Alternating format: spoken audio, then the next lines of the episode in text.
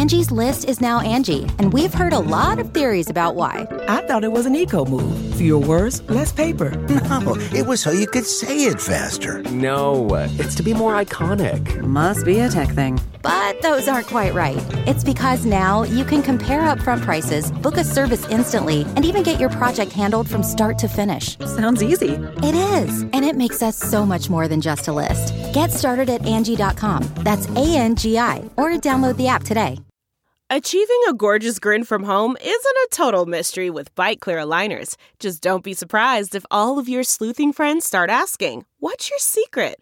Begin by ordering your at home impression kit today for only $14.95. Byte Clear aligners are doctor directed and delivered to your door. Treatment costs thousands less than braces. Plus, they offer flexible financing, accept eligible insurance, and you can pay with your HSA FSA. Get 80% off your impression kit when you use code WONDERY at Byte.com. That's B-Y-T-E dot com. Start your confidence journey today with Byte. What is up, Gypsy Gang? Before we get into this episode of the podcast, have to give a massive shout out to our awesome sponsors that keep the power on in Gypsy Gang Studios. Firstly, I need to give a big shout out to our friends at Nobby for keeping keeping the kids in their seat, keeping the uh, twig and berries in the fruit basket. These guys have been a sponsor now for a little bit, and I'm really starting to, I guess, see the value in wearing super high quality underwear all the time. And when I started the deal with these guys, it was really just because I liked the brand and the vibe, and I think they stand for the same things that that we do here. But over time, I've really begun to appreciate the product and the quality, and I just never really thought I was going to care that much about my underwear as I do now. Um, I've just hit the tipping point of not having any other underwear. Um, I went and ordered some extras the other day so that now I don't actually have to wear anything other than Nobby. Um, I've said it before in the in the ads, but my preferred one is the long leg. Um, I just feel like that keeps me covered in like all situations, um, whether it's training for jiu-jitsu, surfing, mountain biking, or racing. Uh, I don't really race anymore. I can't really claim that. Just say riding. When I'm riding motocross, um, that cut for me just keeps everything pretty well where it needs to be. It is super, super easy to join the Nobby Nation. It's just 20 bucks a month for a fresh pair of duds delivered to your door. Uh, it's super easy to cancel that subscription if you would be crazy enough to do such a thing. Uh, head to nobby.com.au and give them a follow on the gram at Nobby Underwear. Like I said, I'm I'm fully in now. I liked the brand before, um, but I've really fallen in love with the product itself. Next, have to give a shout out to our homies at Boost Mobile. Uh, we've had a lot of great feedback from people who listen to the podcast um, that have made the switch. And uh, we had the call out going for a while, um, just asking kind of if you've switched and where you'd heard of it. And we got a ton of responses. I'm, I'm really grateful for the people that did respond to us. Uh, and it seems like the feedback that we've gotten anyway is super positive for the people that did make the switch. Um, $50 gets you 20 gig of data. Super easy. You can get a SIM card at servos or you can head to boost.com.au uh, and make the switch. I have not regretted making the switch at all. I'm never looking at um, how much data I've got left because I've got more than I need. Um, and I'm a super data hungry mofo. So this has been a great fit for me, um, and it's been a great fit for listeners of the podcast as well, which stokes me out. My guest on the podcast today is a gentleman by the name of Craig Jones. Uh, Craig has a pretty phenomenal story. Uh, just a couple years ago, he was a, a complete no name in the world of jiu jitsu.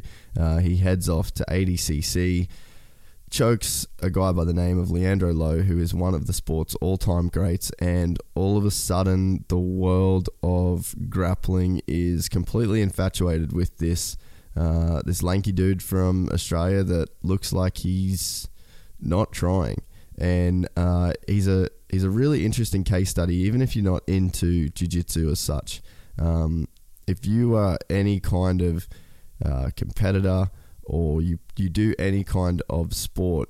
Uh, Craig's a very interesting guy to listen to. He's got some really cool philosophies um, on what you should do before competition, um, the kind of routines that you should be in, and, and the way that you should think. Um, so for me, this was a it was definitely a selfish podcast. I I, I guess I try to play some of the similar stuff that Craig does um, when I compete myself, and I was very interested in his mindset and the way uh, that he approaches competition. So it was definitely a selfish podcast for me. Um, but I mean, yeah, I was very, very, very interested to sit down and talk to a guy that competes on such a high level, um, so consistently, and to sort of look like he doesn't really try while he's doing it is, uh, yeah, it's this crazy thing that, that sort of blows my mind uh, when I when I do watch him compete.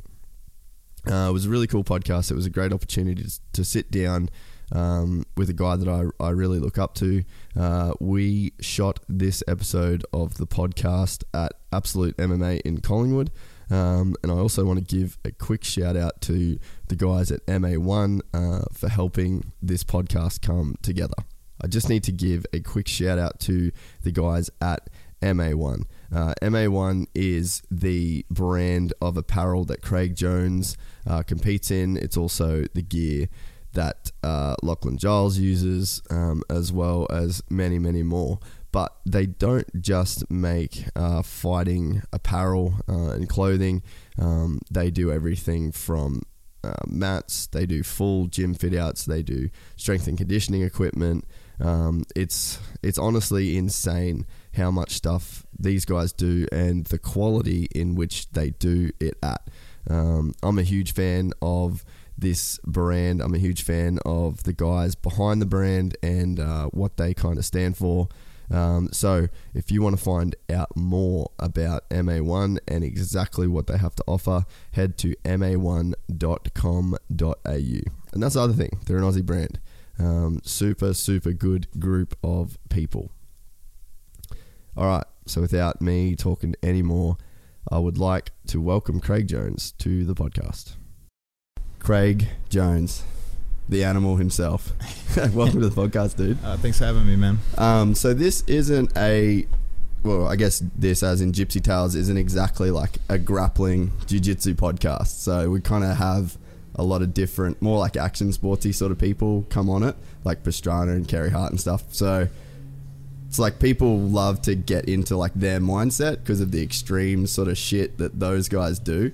But one of the things I'm sort of trying to, I guess, like, not preach, maybe that's the wrong word, but I don't think people get how hard jiu-jitsu is, like the level that you do it. And I think that a lot of the stuff that people maybe take away from like the Gypsy Tales podcast is uh, like the mindset that those guys have.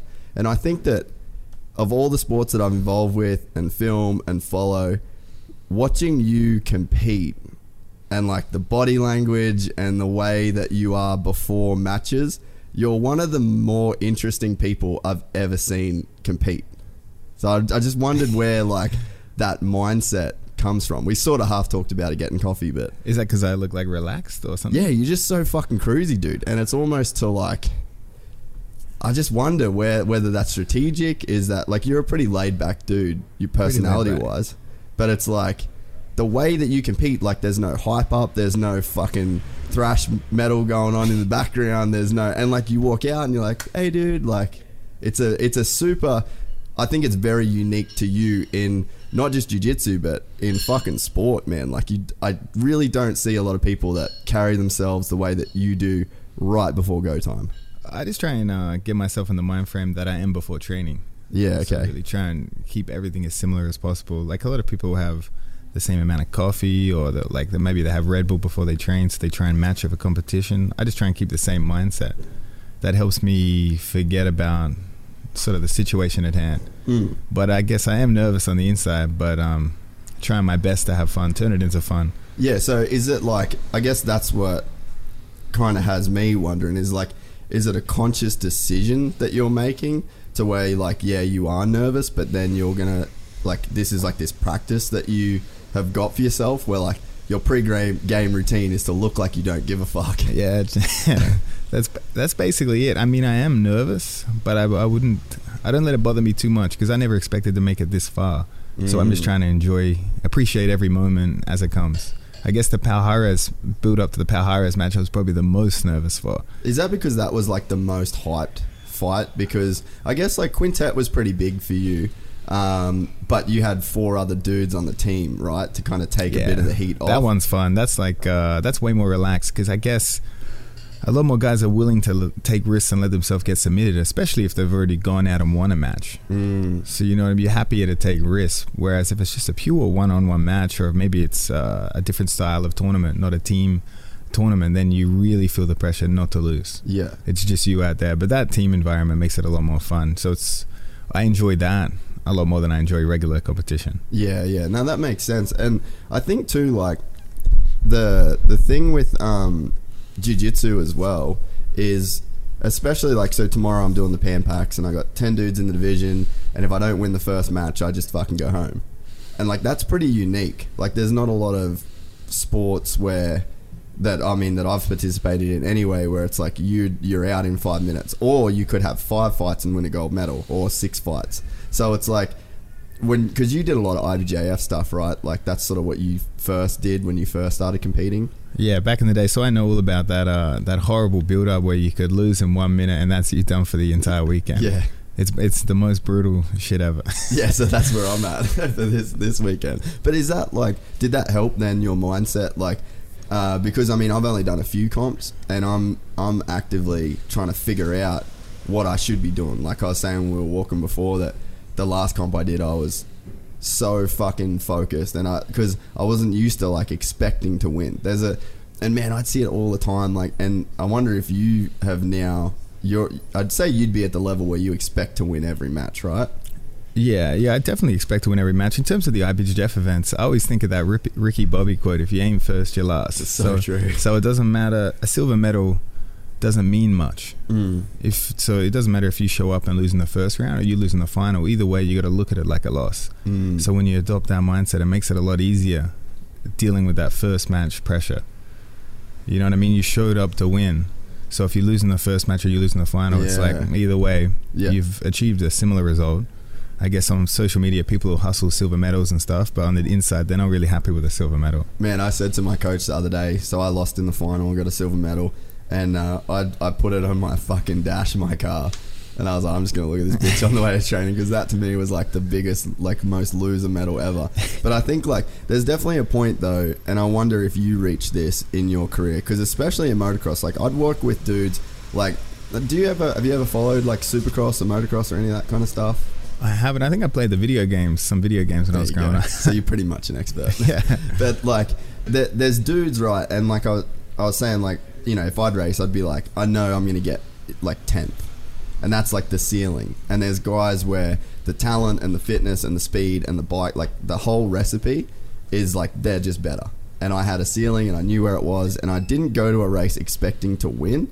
Or even hoping to win. I just went there with like n- no pressure. It was unattainable. And then you switch into um, jiu-jitsu and I, I have had a couple wins and then now you legitimately just expect to win. And then i went to the the last comp i did with that mindset. And it like fucking buckled me eh? Because all i all i got cared about was winning. I didn't even it was funny like i wasn't even fo- concentrating on like technique and shit or thinking about like a game i wanted to play or anything. It was like literally winning was the only thing.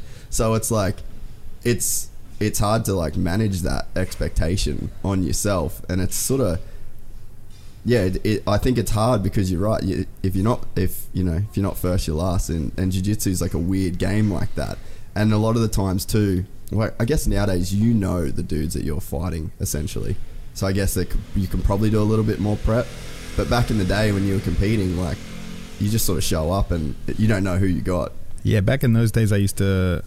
If I looked too much into my opponent, I would be too defensive. Mm. I'd worry too much about what they were going to do, and I might shell up and not do anything. So if we're dealing with that style of tournament, I'd rather not know what they're good at. Mm. Like there's a guy Harry Grech here who's just does Kimuras. Basically, finishes most of his matches Kimuras. Excellent Kimuras. A guy like that, I'd want someone to tell me, "Hey, Yeah, he's yeah. amazing at this one move, but don't be too cautious about it. it. Yeah, but if I approached every opponent uh, skill set with the same mind frame that I'd approach a specialist like that, I would get nothing done in the match. Mm. So you got to be careful not to know too much. Yeah, yeah.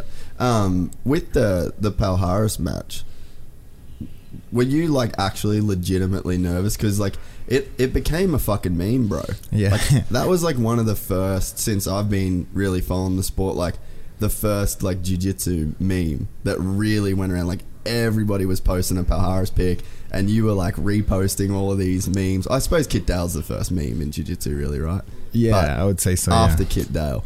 But people had a fucking field day with the whole Palhares thing because he showed up on the gram with that photo looking like a fucking gorilla.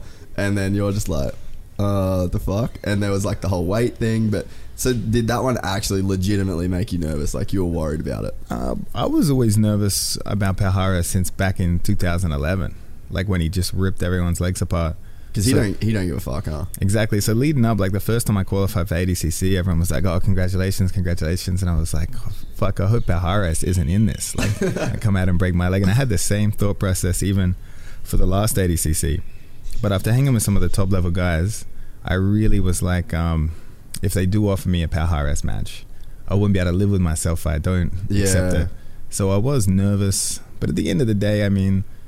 We'll get, like I might take a very bad injury if he holds on the submission. Obviously, he got kicked out of the UFC because he doesn't let go of submissions. But like, Is that what happened? yeah, he got banned banned from the UFC. I never knew that. what a fucking crazy dude. So yeah, I, I believe he's injured a lot of people. He would hold on the submission three four seconds after. What do you think that is? Like, is that like I don't know. I sympathize with him, right? Because in my mind, if you're like Palhares, you're not a striker. We're going into MMA, which is predominantly a striking sport. It Yeah. rewards the striker. He goes out there, he takes some hits to get him down. He maybe takes some hits on the ground. He finally gets a grip on a submission, and the guy's like, "No, no, no, that's it. It's over." But he can fuck you up. Yeah, Palhares is like, "Well, I've just been punched in the head ten times to get your leg. I want to do some damage back." So I don't know if that's his thought process. He's getting hit, and you know, I mean, you see it in jujitsu, like two guys are rolling. One guy's maybe going too hard, too hard. Maybe he's kicking you in the head, elbowing you in the head. You get mad. You see these guys get mad, and then when they grab something, they rip it. So if you took the thought process, that thought process to MMA, you took those sort of guys to MMA, it's probably going to be the extreme end of that. Mm. I guess in the heat of the fight, it's very hard once a guy's inflicted a lot of damage on you for you to just be like, all right, now I'll let you go. I'll go home with a headache and you go home. Yeah, just scot free. You just get the tap. Yeah, no, I've never thought of it like that. It's it's interesting. Like you come across as a dude that's so um, casual and cruisy in the way that you like interact with people. Is you're very laid back. You're always kind of smiling, but. Uh, I get the impression from like listening to stuff that you've done that you actually really think about not just like the technical aspect of jiu-jitsu but more so like the yeah that mental stuff like i haven't really thought of you know Palhares in that kind of way like are you a dude that is like a deep thinker when it comes to this sort of stuff I, I guess so. I just try and work out what maybe's going on there. You know what I Mm. mean? What, like, you know, why would he be holding on to these submissions? And I guess it's easy to just be like, oh, he's a crazy guy. You know what I mean? That is the easy knee jerk Yeah. thing right Yeah, but I guess trying to understand it. But I mean, I met him and he doesn't speak very good English, obviously, so I couldn't ask him. I was like, "What are you like? Why are you holding on to that shit? Please don't do it to me." That's uh but I guess like dude, there, there is the issue in jiu-jitsu where like you've got to finish because I mean, the technique is good, but when you're up against like a really strong guy, like you need to be muscling that shit. And like, you know, say you're a smaller dude that's trying to Kimura a big dude, or like you're trying to go for a heel hook on Palhares, those legs are that's big legs. Like you really you you do have to put like a a big effort in to finish on a world class guy that is also, you know, potentially bigger and stronger. So it's like I mean, yeah, there's even been times eh, where I'm training where I've like thought I'm a bit of a dick for doing that, but it's like shit. Like, do you want you you want to finish? Like, you want to take the technique all the way to the end, and sometimes that does require a bit of extra effort, you know. oh, for sure. If it's a competition, I'm going to rip everything as hard as I can until I feel anything, any sort of tap or verbal tap. Mm. And if you have any other thought process, they're going to slip out of submissions. Because you got guys like the Miyao Brothers, H. Agazam. If you take them to the point where you think they're going to tap, and that might be the point where you feel bones breaking, that ain't enough for those guys. You know what I Mm. mean? So if you hesitate, they're going to slip straight out of the submission. There, and there's guys too, like even in even in our gym, man. Like I've seen some elbows go backwards off arm bars, and you just let go of them because you're like, you know what, fuck all that. Like, but some dudes, that's they don't care. They'll go out on their shield too. So it's like it's definitely, I wouldn't say it's like violent, but it, there's definitely like a level of commitment that both people have to have to the match, right? Oh, f- yeah, for sure. I think uh, at this level, the level I compete at, if there's a joint lock submission going on, we're both accepting something's going to pop. Mm. It's just not going to be, hopefully, as much damage as uh, as the average person probably thinks Yeah, it's going to happen. I see so many guys in jiu-jitsu get severe injuries and come back immediately, come back like nothing happened. Because the beauty of jiu-jitsu is like we're not sprinters. Like we can't. You tear an ACL and you're trying to sprint or zigzag. That's not. good. That's an impossible. Like impossible, Yeah. right? But jiu-jitsu, you could take a severe injury and find a different way to play the game. yeah, and you can like you can work around stuff. For sure. like for sure. there's a guy at our gym, Steve, and he's like an older dude, and uh, he's actually a fucking savage too. But he's had no ACL for ages, and he's like in his, I want to say he's like mid to late forties, and it's Yeah. like you wouldn't that. Yeah, you're right. Like there's not a lot of sports where you can just get back to that, right? I don't think there's not that I can think of another sport in the world where I've seen so many people with terrible injuries that are still effective at a Mm. high level. You know what I mean? Some of these guys don't even go to the doctor. They don't even get it scanned. It could be a horrible injury, but they just have faith that uh, it'll come back eventually. Their body will just adapt. Mm. So it's yeah, it's crazy. I think um, I'm just gonna actually change this. The a good example of that was Gordon in your uh, EBI fight, where like that was about as tight as you could get an armbar. Like, did you think that you could have done that any better? It was uh, it wasn't as tight as you think. You know what I mean? it looked tight. It was. Uh, I think it did a little bit of damage. It um damaged his arm, but I don't think it injured him. Mm. If you look at uh, Tommy Langaker versus Dante Leon, that's an example of a guy getting his elbow snapped in half, and he just keeps going. Or like obviously the classic example is Jacare and Hodja. Like did I? I didn't do anywhere near as much damage as Hodja did to Jacare. Where Jacare's arm broke backwards the wrong way and he tucked it in his belt and fought the rest of the match. So it's like I probably torqued his elbow quite a bit, just not enough to um Mm. break it, I guess. Yeah, because that was crazy. Like that was a cool thing to watch, like as a jiu-jitsu fan too. Because, I mean, there is like, it's funny. Like if you reduce jiu-jitsu down to like what it is, it's just two dudes rolling around on the ground. If you reduce it down to make it sound as stupid as you can, and it's like if you you could do that to anything, like with golf, or you got a stick and a ball and you walk around for four hours. So like you can make everything sound pretty pretty stupid. Yeah, for sure. But, but I think that fight with Gordon was such a rad uh, showcase of jiu-jitsu and like the real uh, the grit and determination. And I think the thing that like really sucked me in with it is that you get to fight every day. And I mean, you might it might be different for you because of the level that you're at. You're 100% could roll through people instantly. So I mean, it's like, would you? Is it hard for you to go 100 percent every day, like just at a regular sort of day at, at this gym or, or St Kilda? I can uh, go 100%, but limit the scope of what I'm trying to do. Mm, So the scope might not, might not be to win. It might be to take as many backs as possible, Yeah, or hit an entry as many times as possible, or just work guard passing. So you can limit the scope and still go really, really hard. yeah, okay, that makes sense. But I think like for a guy like me in my position, like I'm gonna walk into my gym and there's gonna be like blue belts and purple belts and brown belts that will literally make my life fucking shit for six minutes. And it's a hundred percent, and they're going hard, and I'm going hard. But like, if you look at a sport like boxing, you can't fight every day. Like these dudes aren't getting in the ring with the crowd. I mean, not that we have the crowd around, but that the whole show isn't on display. You know, they're doing some pad work and they're doing this and that. But it's like Floyd Mayweather every day that he trained in his career didn't do 12 rounds with a guy that's as good as him. So I think that's like one of the. Um, that's I guess what I like preach to people about maybe why people get so addicted to jiu-jitsu is because you actually get a chance to do your thing at 100% every time that you practice. Yeah, it's why so many guys do the sport and don't compete. Mm. because you still get basically 90% of a real match without having to pu- uh, showcase it at an event. You know what I mean? Mm. So you can go really hard and have a pretty good idea of where your skills are. You're not going to know how you handle the psychological, pressure, yeah, yeah. and adversity and stuff in that sense. But yeah, you'll have a pretty good idea of where your skill level is. Everyone always says that um, comps are like a really good way to kind of like elevate your game. Um, do you think that competing is something that you should do? Like if you do want to take jiu-jitsu serious, because you're right. Like you can be a weapon in the gym, and if you did go to a comp, your skill for skill, you'd be able to hang.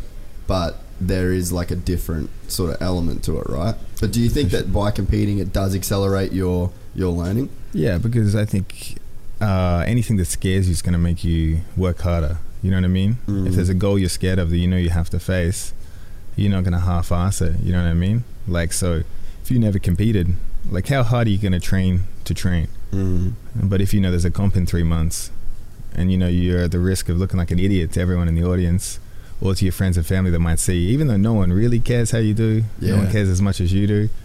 If you're really what concerned about how you're going to look, you're going to train hard. Yeah. And it's like if you take if you're building to the ranks, it's why I would take a match like Palhares.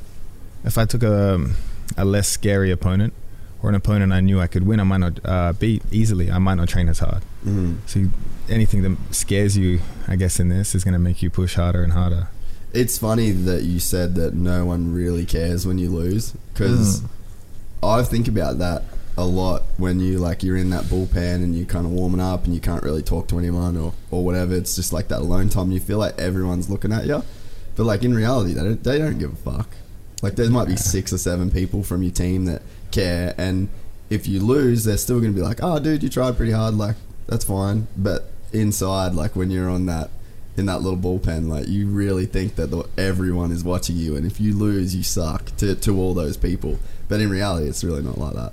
Oh, for sure. And you even think that your teammates are going to feel you suck if you do poorly. But quite often you compete. You could lose or win, and you go to training the next day, and nobody even knows how you went. Yeah, true. eh? So it's like no one, everyone's got too much of their own shit going on. Yeah, exactly. And it's all just like that what you're building up in your own head, like what you're kind of placing importance on Exactly. that yeah. isn't actually there.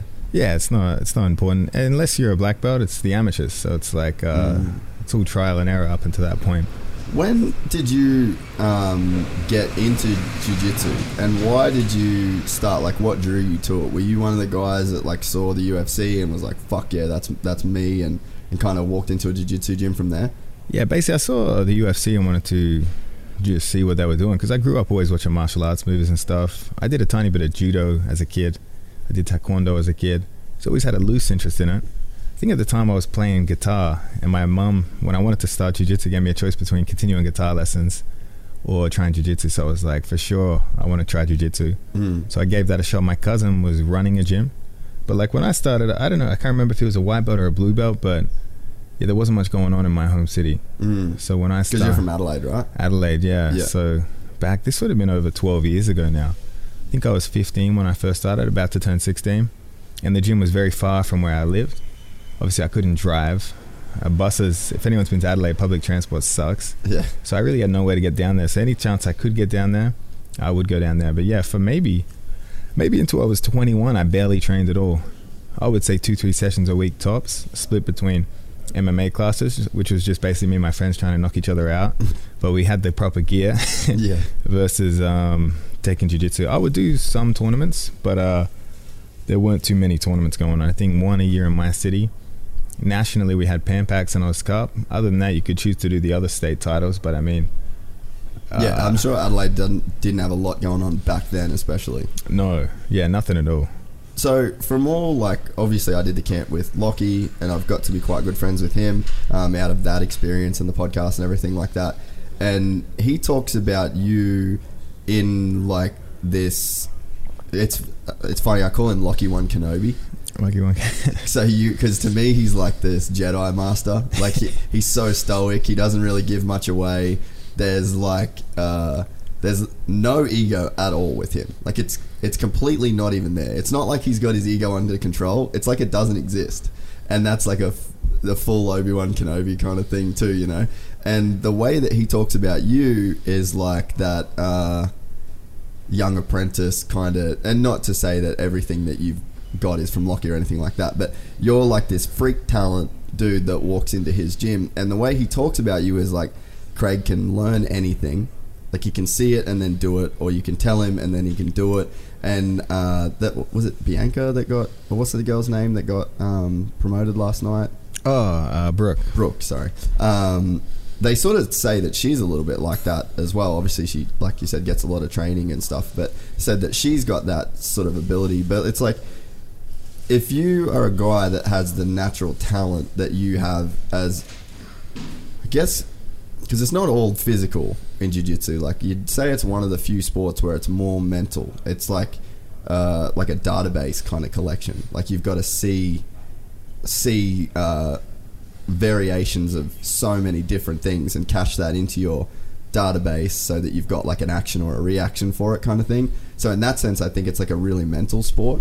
Um, but if you had this like mental gift for like learning techniques, seeing techniques, and then applying techniques, did you just like kind of not know you had it until you took it more seriously, or was there no one around you to like foster that? Because you got to think a dude like you that's done what you've done and the way that people talk about your abilities like that's like child prodigy shit that should be you'd think would naturally just be fostered. Like whenever anyone sees a talent it's very apparent. Like if you can see a fucking three-year-old hit a golf ball better than you you're like oh oh that's tiger woods. Or if you can see uh, you know a swimmer that can uh, swim like crazy fast with no coaching so it's like i feel like talent on the scale that you've got it is super identifiable so it's like why was it that you didn't take it super serious to start with Uh, because there wasn't anything really going on. Like, uh, I think in my city there were three guys teaching jujitsu. So in the immediate vicinity, there were three guys making money off jujitsu.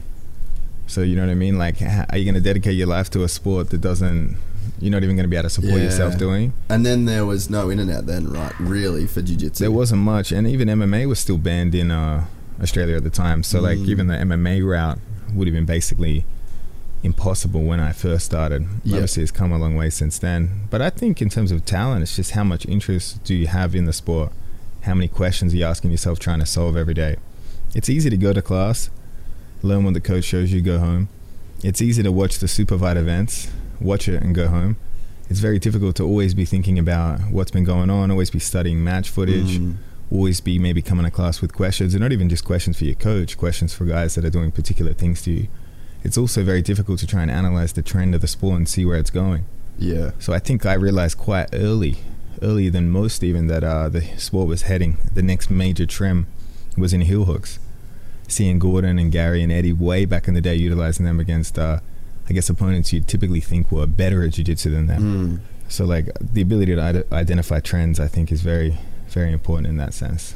So when was it then that, or, or like, I guess, did you know that you were like super talented at jiu-jitsu when you were like that white and blue belt, or would you say that you weren't that talented? Because I mean, I'm obviously like I'm into jiu-jitsu, but you're a guy that I found through this whole thing, and like you seem you to me you seem like an anomaly out of everybody, and it's uh, like on a combination of different things. Like uh, if you look at like Gordon Ryan, like that dude to me seems like an athlete. He's a jock kind of guy that is super fucking dedicated. Who's got the best coach. Who's lived his whole life. Like that's what I would see as like this traditional kind of athlete in a sense. And like same with Garry Tonon, even the way that Lockie trains, like he how he breaks down like his strength and conditioning, then flexibility and like the ways that he can make gains.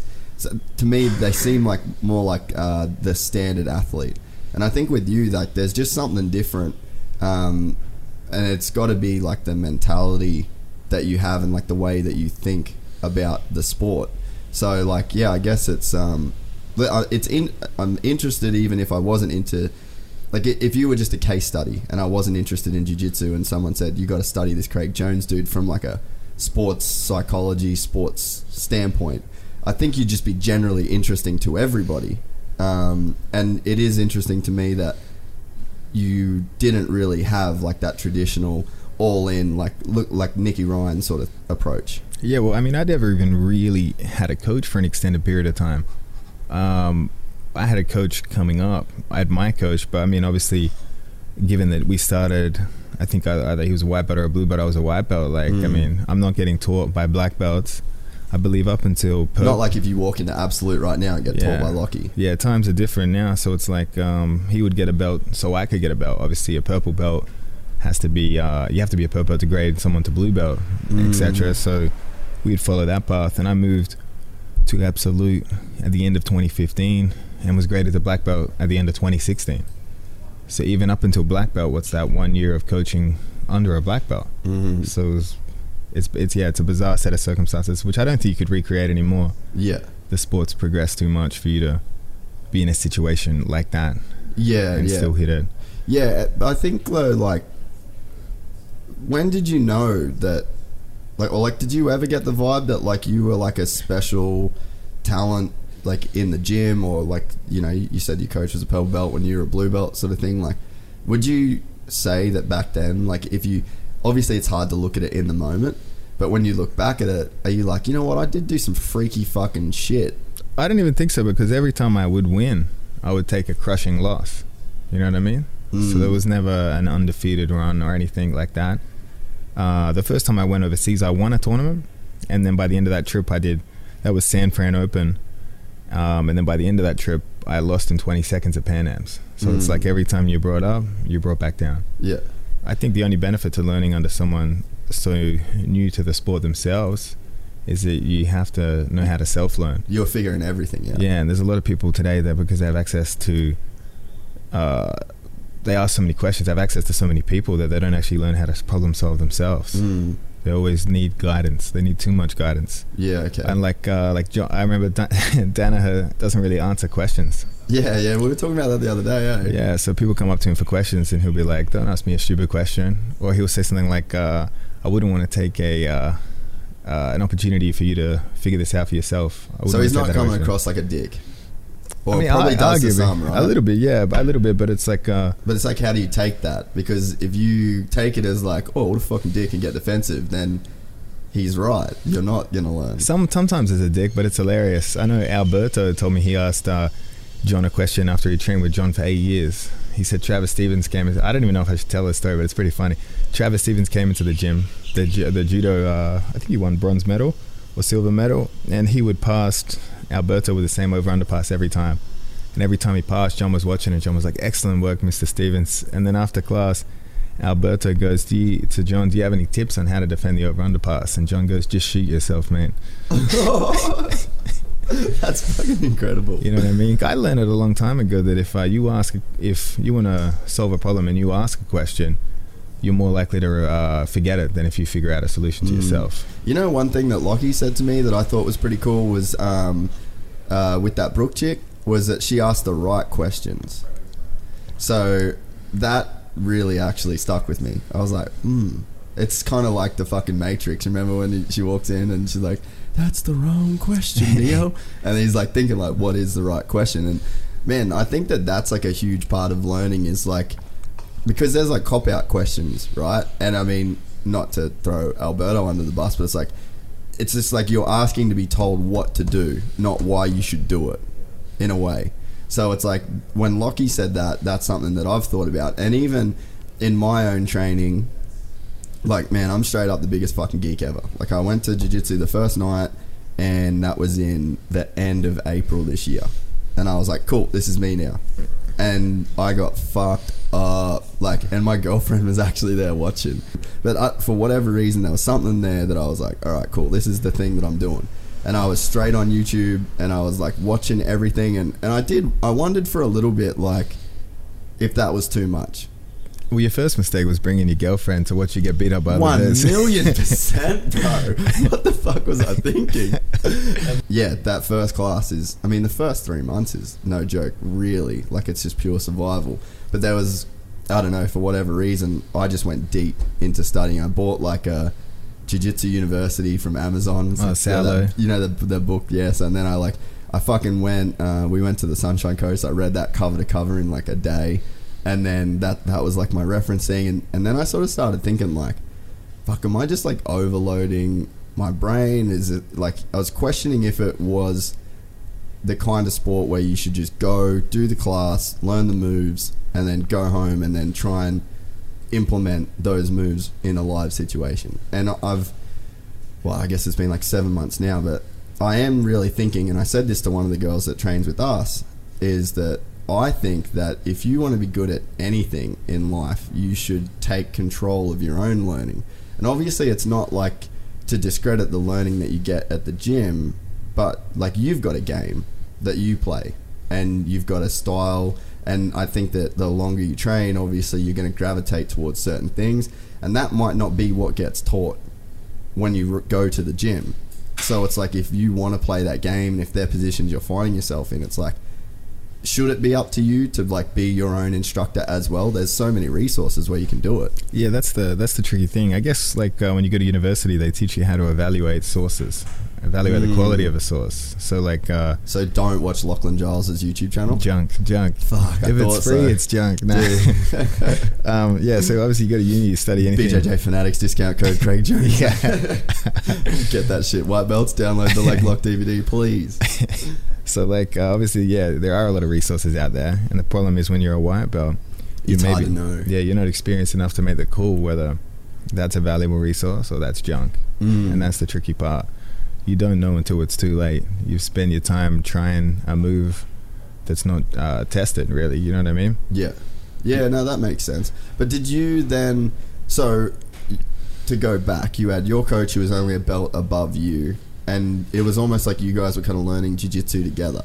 So do you think that sort of set you up to really kind of develop overall like as a jiu-jitsu practitioner because you had been so used to like teaching yourself essentially?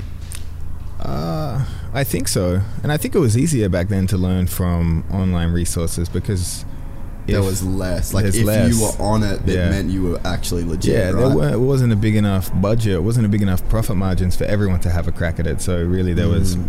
very limited stuff out there. That was like uh, stand-up comedy back in the day. Like you really only had like those Showtime specials, and that was like it. That's what all the comedians would work towards. So it would almost be comparable to where it's like the networks that were going to invest the money in like an in, instructional DVD or whatever. They were going to get the best dude because it was a short. Like it, this was in limited supply, but now everyone like you get random dudes like Lachlan Giles who like realistically what have they done in the sport? you know, they just Nothing, a. YouTube channel out of a garage in St Kilda.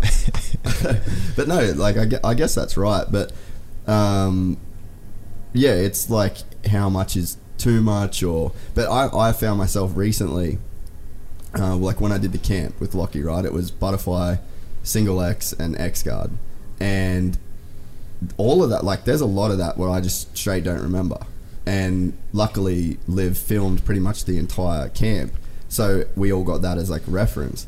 But it's really hard to even uh, uh, retain all of that information and then implement it on a guy that's just better than you at jiu-jitsu. So I mean, I got to a point like I've kind of hit a point recently where I'm like, like I've got your um, Z-Guard um, encyclopedia, uh, and then the one that you and Kit did, um, and then like a Kimura thing, and Lockie's chokes DVD, and that, it's kind of like a little.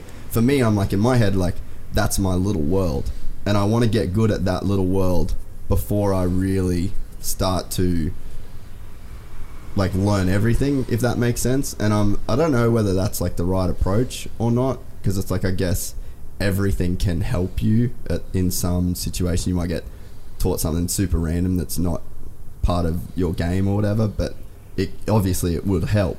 But it's like I wonder if there is like there's got to be that balance between like learning but then being the dude that just sits on YouTube and just googles every fucking thing wants to be a Berimbolo guy wants to be a top game guy wants to be a you know what I mean Yeah, yeah, for sure. I think uh, even just spending a lot of time watching matches, Matches. watching how high level matches play out.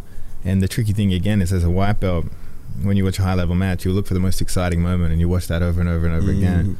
But it's more the subtle changes in position and details, the tiny setups the frames and trying to figure out what they're doing. Yeah, it's it's funny um, watching your uh, Z-Guard encyclopedia DVD that you did that's available at bjjfanatics.com. Um, it's for me anyway, I don't know if it's the same for other people, but like I'll watch your, I do watch a lot of matches, and I just enjoy watching it, and I watch your style a lot as like a lanky sort of dude as well, and you can kind of watch it, but it's like it's like listening to a conversation where you don't know all the words, right? And then I then I like say I watch your DVD, and there's some of that like uh, reverse X, the way that you set up like saddle and stuff out of some of those really underneath reverse X guard positions, and it's like I watched the match before I watched that DVD, and then it's like I because of that DVD I now understand those words.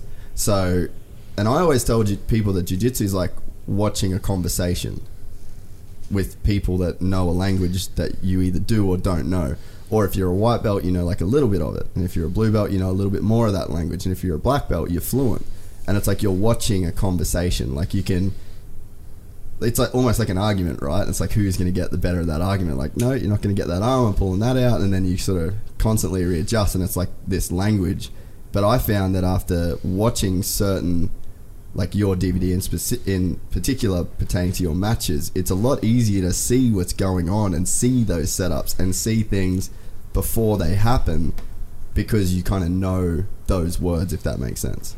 Oh, for sure, for sure. And when you watch match footage, the best trick is to like say you're trying to pick up a concept. So the best would be to watch. You've got ten videos of someone being outside heel hooked. Mm. So the best is to watch all those 10 one by one and try and notice the similarities Mm. in what has occurred in all of them. And then maybe you have 10 other videos where the guy escapes the outside heel hook. You Mm. try and identify the difference. So, like a concept you could pick up watching outside heel hooks is very rarely will someone tap to an outside heel hook when their hips are higher than their opponents. Mm. So, little details like that. That's like a concept you could pick up. It's hard to notice, but if you watch the same finishes over and over again, you'll pick up concepts. So, what was similar? It's like if you watch someone get their back taken, like what did you find similar in each of the similar back takes between either the same guy doing it 10 times or 10 different guys getting a back take? I just think you blew the minds of everybody listening that does jujitsu. That's a fucking super cool way of looking at footage. When did you first sort of? When did that kind of come in to your mind to do that, or is that a natural Uh, thing you've tr- always done? Yeah, just trying to like I I would identify something I want to work on and then find as much match footage as I can of people implementing that move and also failing at that and trying to identify what was similar when it worked, what was similar when it didn't work. Mm. But then it's also a problem with heel hooks because sometimes people tap when it's not on. So Yeah. you might watch 10 videos and you might know, you might start to get a picture that it's hard to break the guy's leg if his hips are too high off the ground because you can't put as much force through your hips.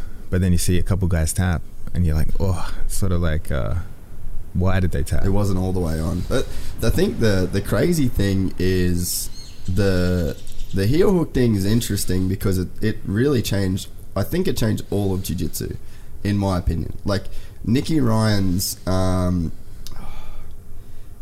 he did was it Kasai? What Nick Nicky Ryan did? He did the quintet recently. Nicky did the quintet, he did the He did the yeah, but Kasai was the one before. He went on right before Lockie, right? At Kasai. Luckily, luckily, Giles, I don't think he has done Kasai. Oh well, what was the one that? Because I'm pretty sure. Um, oh fuck! I w- maybe yeah. Anyway, it oh, was, you're talking about Polaris. is it Polaris? then? Polaris, okay, cool. So there was that match, right? And he had the MMA dude, the English guy. I can't remember his name, but obviously a phenomenal grappler. And the whole thing is like, Nicky's this leg guy, Nicky's this leg guy, he's this leg guy. Stay away. So then the MMA guy, I fucking feel bad for getting his name, but he basically just went straight into Nicky's guard, assuming that because Nicky's this leg lock kid, that the guard would be a safe place to play. And it's like, no, no, no. This is the legs is what is like really threatening. But people don't see the rest of his game because they're he's so good at that leg locks. But then it goes the other way to where a guy's so scared of leg locks, he just walks himself into the other part of his game.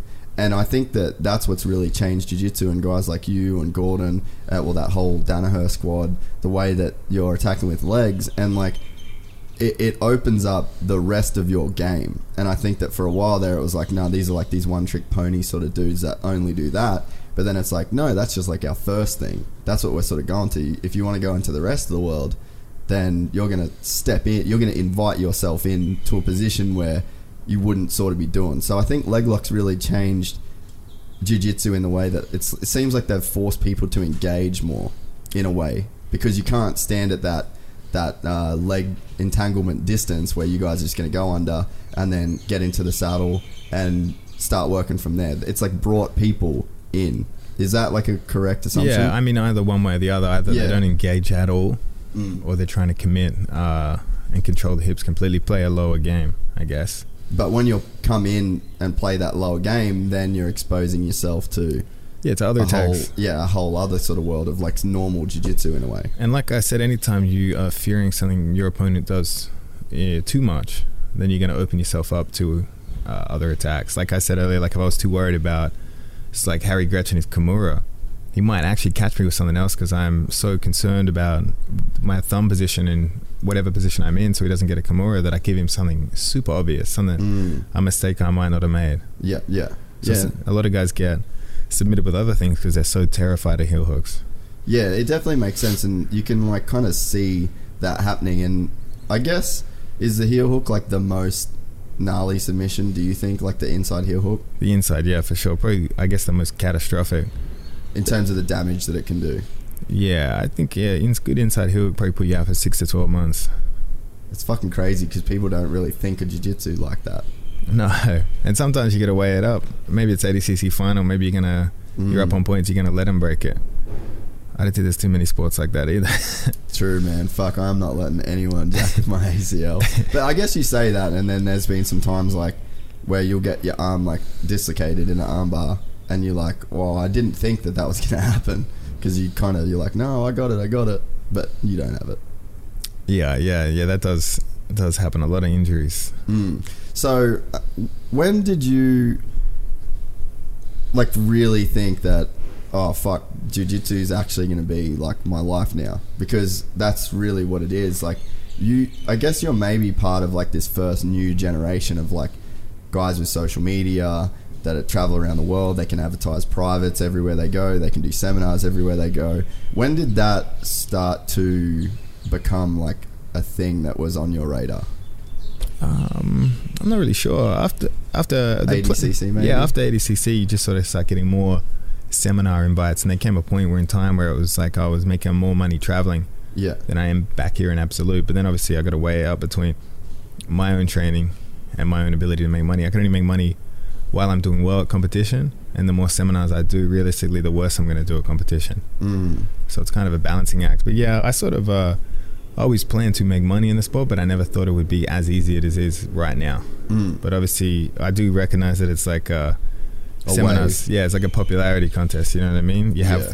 you have one good match, everyone loves you. A bad match, you're forgotten very quickly. If you if you follow the sport for any period of time, there was some guys that are very very famous, and then bang, they're gone. Maybe they got injured, and they've lost. Uh, But do you think that that was the case in like the social media era? Because I feel like once people have a fan base, like look at AJ Agazarm, right? Like he's like the Chael Sonnen of jiu-jitsu, really. He's like he's a professional troll. Like Yeah. and he loves it. And Kit's almost the same. So it's like the kid isn't out there really pushing super hard like match wise and things like that, right? So it's like are we in a new age where like if you can control your image and keep enough people engaged like social media wise where it's like that's where longevity is going to come from Yeah, I think so. I think you see everyone try different approaches. Obviously, Kit's approach, AJ's approach, Gordon has his own approach. You see a lot of guys. king Yeah, you see a lot of guys trying a lot of different things on there. So yeah, it's definitely changed. It's just copying MMA. mm. I guess it's just a poor man's version of MMA. MMA. yeah it is huh yeah that it's crazy like the whole dillon thing with like conor like that's probably the most jiu-jitsu's ever been talked about really like you I would say so. Yeah. D- you couldn't get away from the fucking name Dillon Danis for like two weeks after that fight. That's crazy. But it's like it is like he's a bit of a troll too, right? Really?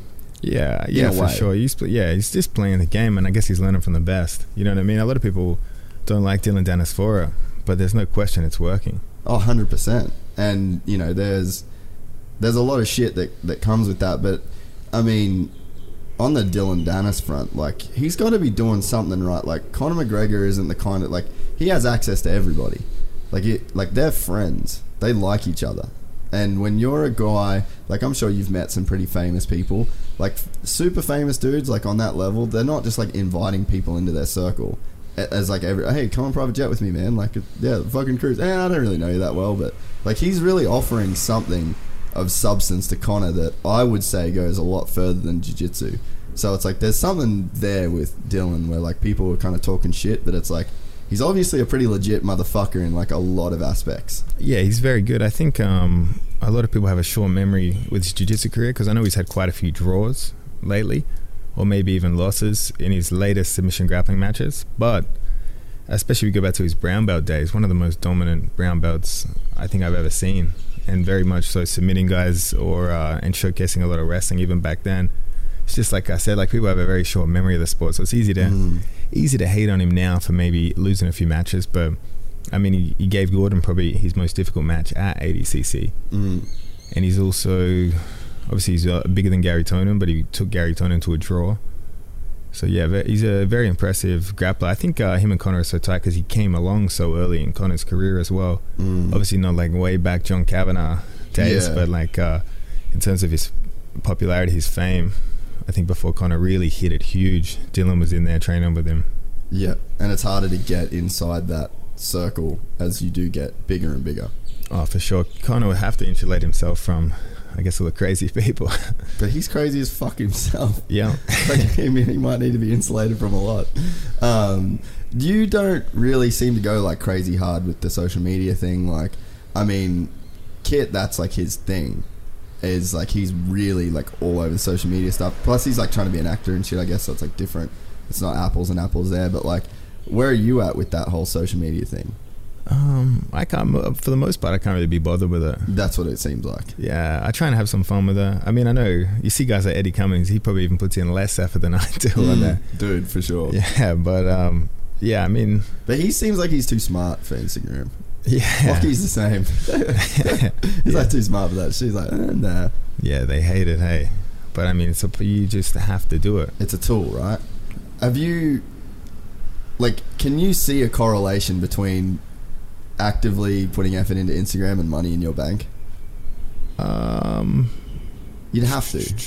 in terms of yeah, in terms of seminar seminar offers, Mm. yeah, the more it's hard to see a direct direct effect. Well, like you got that barefoot jujitsu. Yeah, yeah. So I mean, there's like that. There's sponsor stuff that comes out of that. So I guess that like there really is like a Oh, for sure. I'm trying effort to. in, money out. I am trying to build it. I'm just never gonna be. I guess some guys talk to the camera every day. They're doing crazy amounts of stories and stuff. Like I can't really be bothered doing that. Yeah.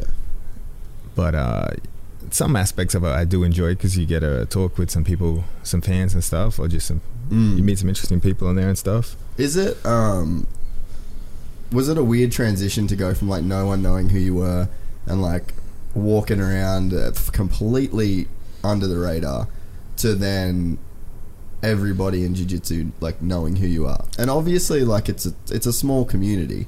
So it's not like you're fucking walking down the Yeah. street and people are like getting your autograph and shit. So it's not like you're in that world, but if you like just look at the jiu-jitsu ecosystem, it's like you're a super famous dude now. And that wasn't the case like even just a couple years ago. Like has it been weird or do you just honestly not care? I don't care too much because I know it's so people are so fickle Mm. with um, who they support and stuff. But I guess the best part is it's, it's not like obviously not truly famous, so it doesn't really affect my day to day life. But say I ever need help with something or I need to know things about places, I've got a huge community I can ask a question to Yeah. and get a bunch of responses. So in that sense, it's awesome. You know, when you go to a new city, you're like, what do I see here? Yeah. Bang, bang, bang, like lots of responses and stuff. But yeah, I couldn't imagine if you were truly famous and you couldn't go go anywhere. That I mean, that would really be horrible. Has there been any negatives in it to where, like, because I feel like maybe the only negative at the scale that you're at is probably just people trying to get a come up off what you've done. But, like, is there any negatives that you've kind of had to deal with I out think- of it? No, I think I've been pretty lucky so far. Nothing too crazy, nothing too weird. I think I'm in a I'm a, a lucky position. I think I'm supported by most of the community because I'm sort of seen as an outsider, uh, Australian in a sport dominated by Americans and Brazilians. Mm. So it's uh, yeah, it's a lot. I guess a lot of good support. Not even too many people talking shit directly to me or on my posts or anything like that.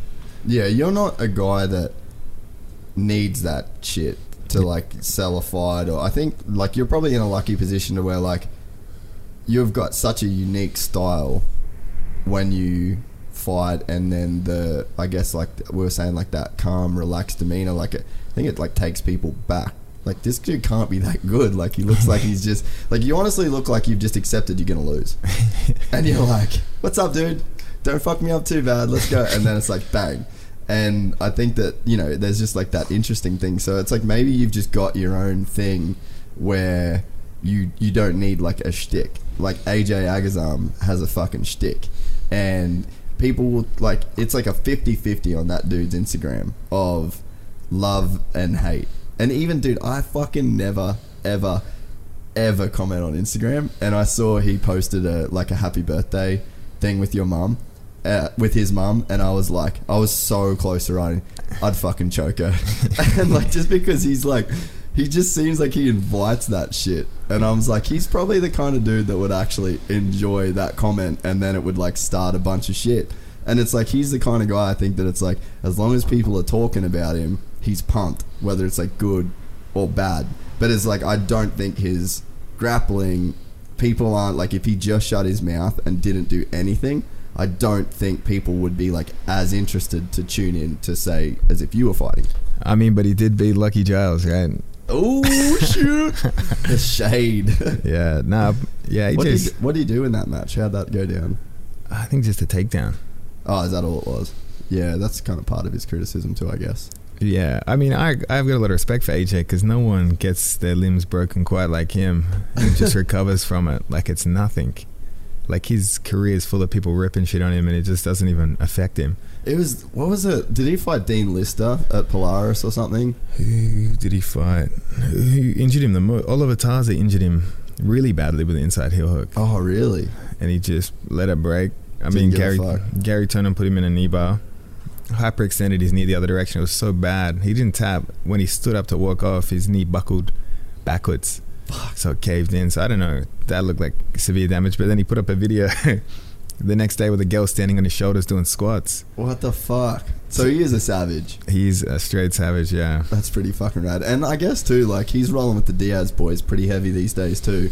So it's like they're legit motherfuckers. Like there's obviously, I think that's like m- maybe one of the things I've learned through filming with like different, um, you know, different athletes and different sports and whatnot is that you kind of see these people on like the inside of these circles and if they're at the top of anything like there's a there's always something more to the story that's going on there than what you think. Like you sort of can't take everyone for face value in terms of like what they're offering like these people.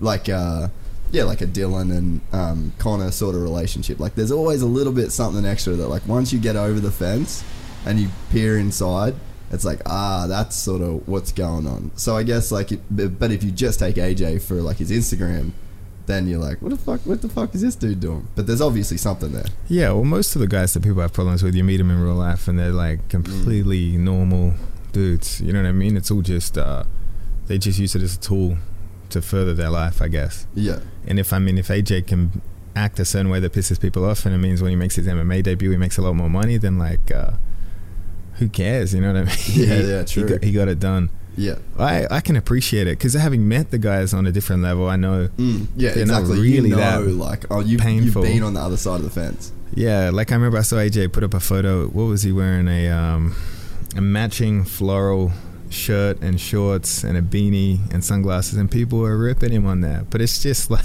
It's just a game to him. yeah, it's hilarious. Yeah, it's it's crazy too that like has it just gotten bad? Well, not bad, but has that whole world of like the whole Instagram jiu-jitsu thing like that's a thing now. Is that a new thing or am I just like new to finding this thing? um, it's definitely to the level it is today. I don't know how long that's been going on for. Cuz it's pretty they're pretty they go deep. Yeah, like I mean, AJ's becoming like a D-list celebrity or something with the people he hangs out with. I so know, it's like eh? it's uh, he's doing some cool shit with it. I guess like he's utilizing it very, very well. Do you think then that let's say this trend keeps going and we start seeing AJ Agazarm with fucking Bieber. Like he was he was doing security at that Logan Paul KSI. Like that was fucking big, dude. That did five million YouTube buys. I think it was like ten dollars a pay per view on YouTube. Yeah, they made a lot of money off that. That's some fucking cash, man. And AJ's in that shit. he was in there boxing with Logan before and stuff. Yeah. Like so, with all this that's going on, and then like we said, we got Dillon that did. He fucking. I'd say in terms of like if you want to use a super lame marketing term like moving the needle, I think that Dillon Danis moved the jiu-jitsu needle probably harder than anybody recently, right? Like that was in mainstream culture. So it's like if we keep having these dudes like AJ and um and fucking what am I blanking? Oh, Dillon, Dillon. like uh doing this. Can you see jiu-jitsu like getting more mainstream? I think so. I think it's still probably one of the fastest growing sp- hobby sports in the world. You okay? Hobby sport. Like, what would you? Like, um, I, like people just do it in their spare time. Like, and it Yeah. uh, encompasses their life. I suppose that's because like, like NFL can't be a hobby sport, right? Like that's No. just an elite sport. So okay, yeah, that makes MMA would be a good one too. Like, y- you're not going to get the average Joe sparring every day for MMA. But the trick, the brilliant trick with jiu-jitsu is the belt system. How many people do Muay Thai casually for 10 years? Yeah, and Every no night. reward. Yeah. The belt system's just a it's it means something, but it's a trick to get you to do it for 10 years. Mm, that makes sense. Thank God for the Gracies, otherwise we'd be like judo and none of us would get paid any money. So you think that the the belt system is super significant in keeping people going? oh, for sure. For sure. How much should people think about the belt? Um, Because you hear all the dudes like, just holds up your pants, man. It's like, well, it actually fucking doesn't. but I get what you're saying. but I mean, yeah, like there is that whole like, don't worry about the belt. And I mean, I've even had that chat. Like, don't worry about your blue belt. Just fucking be a white belt. It means something else. It means something different to every person, obviously. But I think uh, I wouldn't get too caught up in it because there's plenty of black belts that suck. There's Mm. plenty of blue belts that are really, really good. So like, it doesn't mean you're good. It means whatever it does to you. You know what I mean? Mm. So you set yourself a goal, and you get a physical reward for the goal, and that's what holds holds people in the sport. How long, like, so to get a black belt, you're looking at like, well, you know, between 10 and 15 years. But then you get a dude like Kit that got his in five. Like, where you get like those blue belts that are like insanely good. Like, I got a friend Nick that he came to Thailand with us. He's a, we call him the zebra because he's got more fucking stripes on his blue belt than a zebra. But it's like you roll with that dude and you're like, we're doing a different sport. And he's not even bigger than me. He's not like he'd be stronger than me, but it, it's not like that. It's a size thing. It's just that straight up level of fucking savagery that that dude has. For and again, it's like that data. It's like everything you do, he's already seen you do it, and nothing works with a guy like that. So it's like, what then? Like it, he's not fitting then, I guess, into like that 10 year kind of black belt thing. Like his level of jiu-jitsu is probably a lot higher than his belt. So is jiu-jitsu this thing where like you can learn the thing and become super high level at it without being a black belt? Like or is a black belt just this symbolic thing that represents the time that you've put in? I think a black belt should should mean you're well rounded. It shouldn't mean you're effective. So say if you deal with a blue belt that kicks your ass, you just haven't found found, or you maybe don't have the skills yet to exploit his weaknesses. Mm. Whereas like uh, say Kit, obviously got his black belt very quickly, so he's very very effective. But say someone like Andre Galvao or something might be able to exploit his weaknesses that a lot of people cannot yet. You, Mm. you know what I mean? So I think a black belt should mean you're very well rounded. But I, I'm not saying if you're very, very effective but not very well rounded, you shouldn't get a black belt. You should for sure get a black belt. Yeah. If you're kicking people's asses at a higher rank than you, you should be on that rank, whether you even know certain positions or not. Oh, you, so you think that? Yeah. Okay. Because at the end of the day, what are we doing it for? You know what I mean? Yeah, yeah, because it is like, and I mean, especially for me, like in the position I'm at, because I mean, I've I've been through a lot of stuff, so that's why it's cool to talk to people like yourself and people like Lockie, because like Lockie said, if you're winning blue belt worlds, you should probably be giving him like a really fucking hard time. So then there's a dude that's competing at the highest level as a black belt, and he's saying a blue belt should be able to give him a hard time. So it's like it it seems like like it doesn't all seem to add up, right? And I think that even um, even for me, like I had this idea of jiu-jitsu is like okay so this is like you're in uh, you're a white belt and you like you live in this little lane and you shouldn't be doing berimbolos you shouldn't be doing kiss of the dragon taking people's back. Like that's just sort of not the lane that you do. And i, I kind of see where that comes from. Like you want to build a house with good foundations. You don't just want to like go and put up the fucking chandelier while you haven't got a roof on the house. Like it's not going to be uh, a solid thing to do. You're probably going to fuck up the chandelier. So it's like, yeah, where's the balance between that, like staying in the lane? But then I've sort of like switched my thing to like, well, I just want to be good at jujitsu, regardless of the lane I should stay in or the belt I wear or whatever. And I mean, it has a way of leveling out, right? Like a purple belt will pretty much all the time fuck up a blue belt and a white belt. So it's like I guess the the the belt's like a rough indication, but it's like should you be thinking about it as like all right, well I'm just gonna try and get good at jujitsu and not worry about the belt or use the belt to restrict what I think I should know. I mean, I wouldn't tell people to not do something that would greatly interests them. Um, if you told them not to do something, they might not spend as much effort into the things you're telling them to work. Mm. So whatever puts people in the mats for longer is better for their jiu-jitsu, I think. Mm. Obviously, if you're trying to learn the berimbolo, but you don't know how to play De La Riva guard, Yeah. you're never going to get good at the berimbolo. So hopefully, you're intelligent enough to come to that realization. Mm. You know what I mean? So Yeah. like, ho- yeah, it should come full circle. Hopefully, it was interesting. Um, the the whole like you learn from a loss sort of thing is like as about as true as it gets. I think in the situation that I just had where I lost and I like to play half guard Z guard, right? And obviously you know a lot about that, but I went into this comp and it was a no gi comp and then the guy was just standing at like this really weird distance that I hadn't really dealt with a lot and then wasn't doing anything and I didn't really have like an answer for it. And I was like, "Come here, cunt! Like fucking, let's go!" And he just stood there, and I sort of didn't really know what to do. And but I was still sort of like trying to play Z guard, but it's like that's not working. But what it was was a reverse De La Riva, and I hadn't put that together yet. And I what I did was I put Del- reverse De La Riva on a shelf, and I was like, "Look, that's like a blue belt thing. When I get a blue belt, I'm gonna work on that, right?" So that was like a really really good lesson for me because then like I so the comp was Saturday I got fucking beat and then I went home and I spent all day Sunday watching Reverse De La Riva shit on YouTube and this was before I got your Z Guard uh, DVD and now I wish that I went and bought it like a week before that fight because my coach actually said like I was there he's like invert underneath invert underneath and I was like I've fucking never done that shit that's Like- pretty hard for a white belt. Reverse Riva, I think. yeah, but so I, I like inverted underneath him, and then I like sort of I'd seen a lot of people do it. So I kicked the dude out, but then he fell onto my knee. So I had his back, but I I couldn't get that hook around. All I had to do, and my coach Fabio was telling me, roll over to the other side because the top hook was in. So that would have then been the bottom hook. Put that one in. Game over. Would have had his back and would have won the would have won the fight. But it was that um, it was just that knowledge and it was like yeah so you could say like there's the kiss of the dragon kind of technique or whatever but you need to know that if you're going to play z guard or half guard then a hole in that game is if someone stands up now you need to be in reverse De La Riva.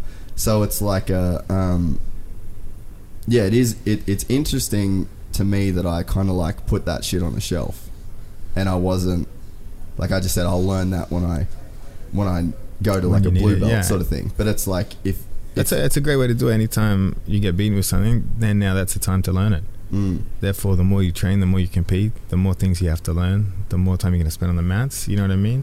So sometimes it might be better to not think about it like, uh, this is for this belt, this is for this belt. Mm. It's just if you're getting beaten with something, it's time to address it.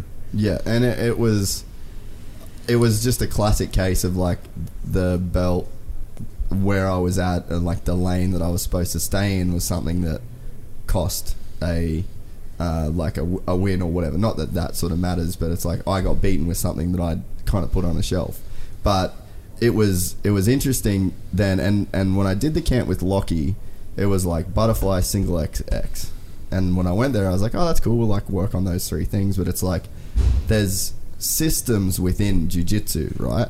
And i didn't really get it until thailand. And lockie we sat down and it was like the first thing is like we're gonna do this basic butterfly sweep, bang. Now if you can't get this underhook, then this is what you're gonna do, and then if they push this way, then this is what you're gonna do.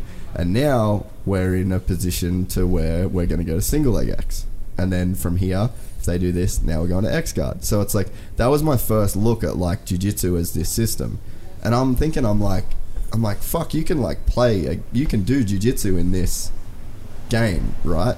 So like you've got Z guard, De La Riva, reverse De La Riva, and that's obviously putting it very fucking very simply. But it's like you're playing in a system that you've developed for you, and theoretically that system has an action and reaction for everything, right? But it's like, are you going to do it flawlessly? So I think that that opened my eyes to like that system. And when was the first time you kind of thought, or do you even think about jujitsu like that? Yeah, yeah, you gotta obviously anticipate counter counter reactions and stuff like that. That's uh, the whole game to me is thinking about what are they gonna do if this doesn't work, or what are they gonna do if this works but not well enough to get the finish. You know what I mean? Try and Yeah. uh, try and fit them all into one. I guess the almost old school one is what is it? You go for the hip bump sweep.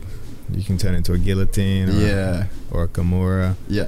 Um, that was the first time I learned that. You know what I mean? Like one attack can lead into another straight off their defense. Yeah, yeah. And when did you like? Because you're a guy that's responsible for, like, you like you go to St Kilda, and I mean I haven't trained here, but at St Kilda, it's like people know how to do Z guard, De La Riva, reverse De La Riva, single leg X, like that whole world. Those dudes are ninjas at it, and it's like when did you realize that you were like wanted to play a game in, in a way like you're obviously a super rounded black belt Oh, you just want to beat people. You know what I mean? The easiest way to you want to beat people Mm. so it's better just path than of you. least resistance Yeah, what do old black belts not want to do? Learn new shit. Mm. So that's the way to beat them. Yeah, okay. So when did you start implementing that thought, or was that just like a natural thing, and then you're like, The clearest, the clearest example was when uh, uh, black belts would hate on heel hooks. Yeah. They'd always be, oh, they're too dangerous, but they don't know what they're talking about. You know what I mean? This is a set of guys that think they're too dangerous, so that's an excuse for them to neglect learning the intricacies of it. I don't think there's any dangerous move. There's moves. There's only dangerous training partners. Hmm. The same guy that's going to hurt you with a heel hook is going to hurt you with another submission, or you're going to hurt yourself because you don't understand the game. Hmm. First time you get armbar, what are you trying to do? Pull your arm out, Get out. injure it worse. First time you get heel hook, you try and turn your leg out. Maybe you turn it the wrong way, you hurt yourself. So when old school black belts hate on heel hooks, they don't hate on them because they didn't work. No one hates on moves that don't work on them. You know what I mean? So it's Yeah. like that's the first trick. well, even Lockie said at the start he was like, Z guard's a shit guard, Yeah, yeah. and he, like he's like said that to people, and, and like he said, well, he said that to me that he said that when he was like, ah, Craig's doing the Z guard thing, and it's kind of shit, but you know. So is it like you think that that's the case where it's like people just yeah, they're like kind of almost like neglecting this new thing because it's this whole new. Because like, That's the it's been the path in jiu-jitsu for as long as I've been in it. They hated on deep half guard when it came about. They Mm. hated on 50-50 guard when it came about. They hated on the berimbolo when it came about. And each and every one of those moves isn't even up for discussion anymore. It's just Mm. part of the game. Anytime something new comes about, people are going to hate on it. It's uh and they hate on it because it's effective. Sometimes they hate on it because it's a junk move. You know what I mean? yeah, Like like I- tenth planet. like but yeah like sometimes they're right but you gotta know when they're wrong and that's very hard to predict i guess Mm. The other thing that I wanted to talk. This is like, by the way, sorry to everyone listening. This is the most selfish fucking podcast I've ever done. But fuck it, there'll be more. Um, the other thing I was wondering is like, you've put on like a lot of weight, like muscle wise, size wise, and I started having this thought in my head. Like, I'll go to the gym and there'll be dudes are like 85, 90 kilos, and they're better than me technique wise already. So I've got that fucking tick that box for me getting my ass kicked. And then you chuck in the 85, 90 kilos, tick that box, and then you tick the box where they're just strong as fuck at that weight as well. And then that's three boxes ticked of me getting fucked up. So in my head, I'm sitting here and I'm thinking like, man, next year do I, or like kind of when these comps finish, should I like really fucking hit the gym and get stronger? Because in my mind, I'm like, what's to get me better at jiu-jitsu? Like, what's to get you better at, say, Kimuras? Is like ripping a fuckload, like a fuckload of Kimuras, right? So it's like, I get the theory of the technique should be perfect and you shouldn't have to use strength. But it's like if I'm finishing it and go like, oh, I- I had a little bit more time to adjust this grip, or I, it seems like strength buys you time, and then it can also just get you like a push through finish. But it's like you're still learning. Like the best way to learn is by doing those submissions. So in my head, I'm like, damn, do I try and put on like a bit of muscle, a bit more strength? to then maximize these roles where I'm going into the gym with dudes that are a better than me, technique wise, but stronger and have more weight. So like, was that your method of thinking, or did you just sort of want to get in like the absolute division and so that you could be like kind of one of the top top dudes? Well, I had to go up because Lockie was doing 77 kilos. Mm. But also, people always say this. I think Lockie even feels the same way. I know he started lifting weights lately, but he always used to say, because he'd look at his idol, Marcelo Garcia, and Marcelo would say, You don't need to lift weight. And the, what you're talking about there is two naturally thick ass dudes. You know yeah, what I mean? Lockie's back looks like a fucking ninja turtle. So me growing up as a lanky guy, I was de- I was I would get injured. You get injured all the time. So it's all well and good for a thick, muscular a guy that's dude. muscular from training to say don't lift weights. I, I don't have to. Of course you don't have to. You know what I mean? You already look like you do lift weights. yeah. Uh, the main purpose of lifting weights is uh, protection against injuries. Okay. So if a white belt, he might get better at jujitsu by doing jujitsu, but if he doesn't lift weights and make his body strong, there's a good chance that uh, he's going to injure himself and be on the sidelines for a while. Yeah. And that's why I think I think you need to add weightlifting to your system as a white belt because say you've finished high school, you went to work, and this is the situation with most people that I think start jiu-jitsu. They went to high school. When they're in high school, they did maybe some sports. Maybe they did a tiny bit of weightlifting afterwards, and then they went to work for a while, got bored, started to get out of shape. They're like, I want to do something fun. They get into jiu-jitsu, but their body's been on the. They've been resting for like five Mm. years. And those guys that take a big chunk of period, off, a time period off, or maybe they partied for five years or something, they get into the most, and they get into the most brutally. Mm. You know what I mean? So I think you can't just come in and fight every day. You need to do something to protect your body as well. Mm. And strength and conditioning is that. But I'm not saying just go to the gym and be be a bro. I think you need a, some- a professional to watch you lift, because otherwise you're going to do more harm than good. You're gonna good. get hurt there as well. Yeah. Yeah. But so do you think that that like the way that I'm thinking has merit in terms of like because basically I think like let's say I roll like I train 6 days a week and you roll 3 times in every day. So it's like what's that 18 rolls or whatever that you're doing a week. Let's say half of those rolls are with guys that are bigger and stronger and better. So it's like for me, it's like if I can get on the bigger and stronger, and then it's just then now I'm dealing with one thing, and that's that they're better than me technique wise. So it's like you're going from half of your rolls being completely undergunned technique wise, and then completely overpowered strength wise. Like if you can bridge that gap, do you see that as being like a way to sort of progress even more? Oh, for sure. If two people are equally strong, then the more technical guy's going to win. But you might be better than someone. If he's stronger than you, he still might win. Yeah. You know what I mean? So anything you can do to bridge that gap is better. I would make sure that if you did get strong, that doesn't replace your technique. Yeah, yeah. You know what I mean? But It I just supplements it. There's like an element though of um, like strength is just it's like your gas pedal, right? Because there's a thing in motocross where like if you start getting sideways on a bike, the thing you can't do is shut off the throttle. Like you need to power out of situations. It's the same in a car. Like you, you like drift around a corner and then you let off the gas pedal and then that fucking thing just grips up and starts like gra- grabs traction. Then you're in more trouble than if you just held the fucking thing on the stopper. So to me, in my head, I'm, and again, like I could be just way off, but it's like you've got that gas pedal to where you can give yourself. So it's like you do want to be that sort of technical guy, but or at least you're not like powerless to somebody that's like because the most common thing like you roll with a big dude. What's the first thing he's gonna do? Smash through side control Kimura.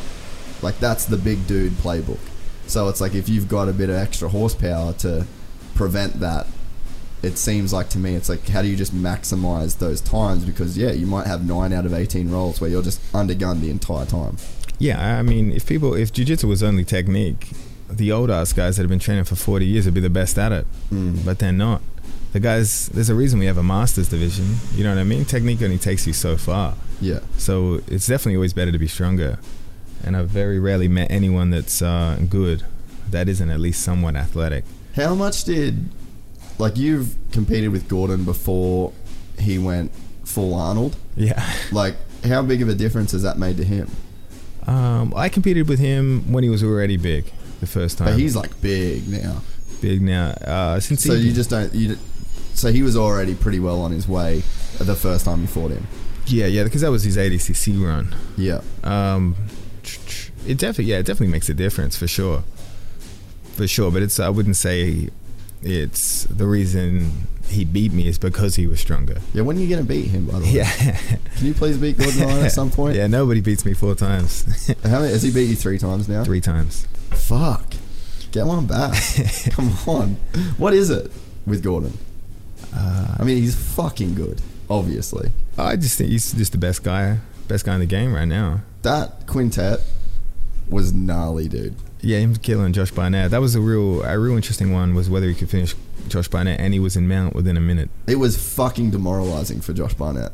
Like, and I don't think people realize. Like, if you just watch quintet, that's a really poor reflection of like what that dude's actually capable of. Like, you need to go back, watch some old school Josh Barnett heavyweight UFC shit, and just like look at what he does to people. He's and the then first first guy to tap Dean Lister as well. So true, That's where he's uh, that's no joke. most scary. Yeah, so it's like for Gordon to do what he did to that guy, the way he did it was fucking crazy. But I think that that quintet was such like a great look at modern jiu-jitsu. And there was there's always guys that are like for whatever reason just like a level above. And I think that you and Gordon are on that level.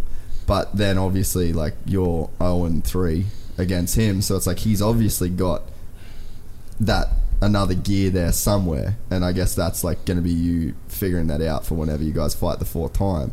But it was really interesting like you run through those 10th planet dudes. And they're good fucking guys. And i mean not that you beating them makes them not good guys but it was like that was crazy so you had like that side of the draw and i was like holy fuck look what craig jones is doing to these poor motherfuckers and then on the flip side of that draw you had Gordon Ryan that was like, holy fuck, look at what this guy is doing to these motherfuckers. And then you two met and, and had that match. And I think it was like a, that was like a really good look at like modern jiu-jitsu and getting guys from like different backgrounds and different countries and, and that sort of stuff. Yeah, I think that definitely this modern style is uh, greatly superior to what a lot of the traditional guys are doing. You know what I mean? A lot of people like to think that, like Rickson Gracie could come back today, you gave him his youth back, and he'd win. He wouldn't win. That's insane that people think that. You know what I mean? The sport obviously progresses. It would be silly if it didn't progress. There are anomalies. Roger Gracie came out of retirement and beat Buchecha, submitted Buchecha. There are anom- anomalies. That doesn't mean the sport hasn't progressed. You know what I mean? Roger Gracie is a technical freak. Buchecha's technical as well, but he's just an athletic monster. And Roger Gracie was able to capitalize on a mistake and didn't let him uh, didn't let him out of that mistake. But yeah, the sport's obviously progressed. So even within a five minute a five year window, like when I think Barnett submitted Dean Lister five years ago, and you see what one of the best modern Nogi grapplers did to Josh Barnett. Even the two other guys, um, Shaolin Ribeiro, obviously he's much older, much smaller. Gordon killed him. Um, obviously Marcus Souza. Marcus Souza is an animal. He's a really good guy. Probably at his probably past his peak competitively. Gordon ran through him. That's the way it should be. Mm. You shouldn't be able to come out of retirement and beat the best young guys of today. I think there's something wrong with the sport if they if they can do that. And yeah, you're right. Like you don't see, um, you know, like a like if fucking Brett Favre come back right now, he ain't winning the Super Bowl. Yeah, and it's not to discredit What those guys or what they've done. There's no point comparing guys from back then to today. Yeah. It's just uh, it's unrealistic unrealistic expectations. No, it, it makes sense, man. What um, what like do you see jujitsu as? Because even for me, like it's turned into a lot more. Like I I did a fucking float tank the other day, and I've never done one before. And um, way to just yeah sound like Rogan too. um, so yeah, fucking go nuts on that one. Um, and I was like went in there and like I've been stressed with work and then obviously competing and then I, I knew I was in Sydney and gonna be fucking carrying on in Sydney and I was like in there I was like all right think about all this shit you got on your plate think about you know, all this stuff that's got you stressed out. And I fucking went in that float tank for an hour, stone cold sober, and I could not stop thinking about jiu-jitsu.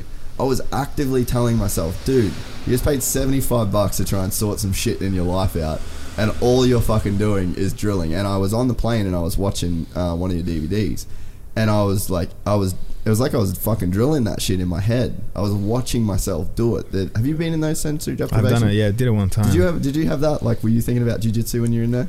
I can't even remember what I was thinking about to be to be honest. like I was like act like mad at myself. I was like, "You're fucking wasting this." And I mean, turns it like you know, I guess visualization's a big part of sport, but there's just something weird that goes on to where it's like it, it's not just a sport. Like it's a it's a thing that I don't really know what it is yet.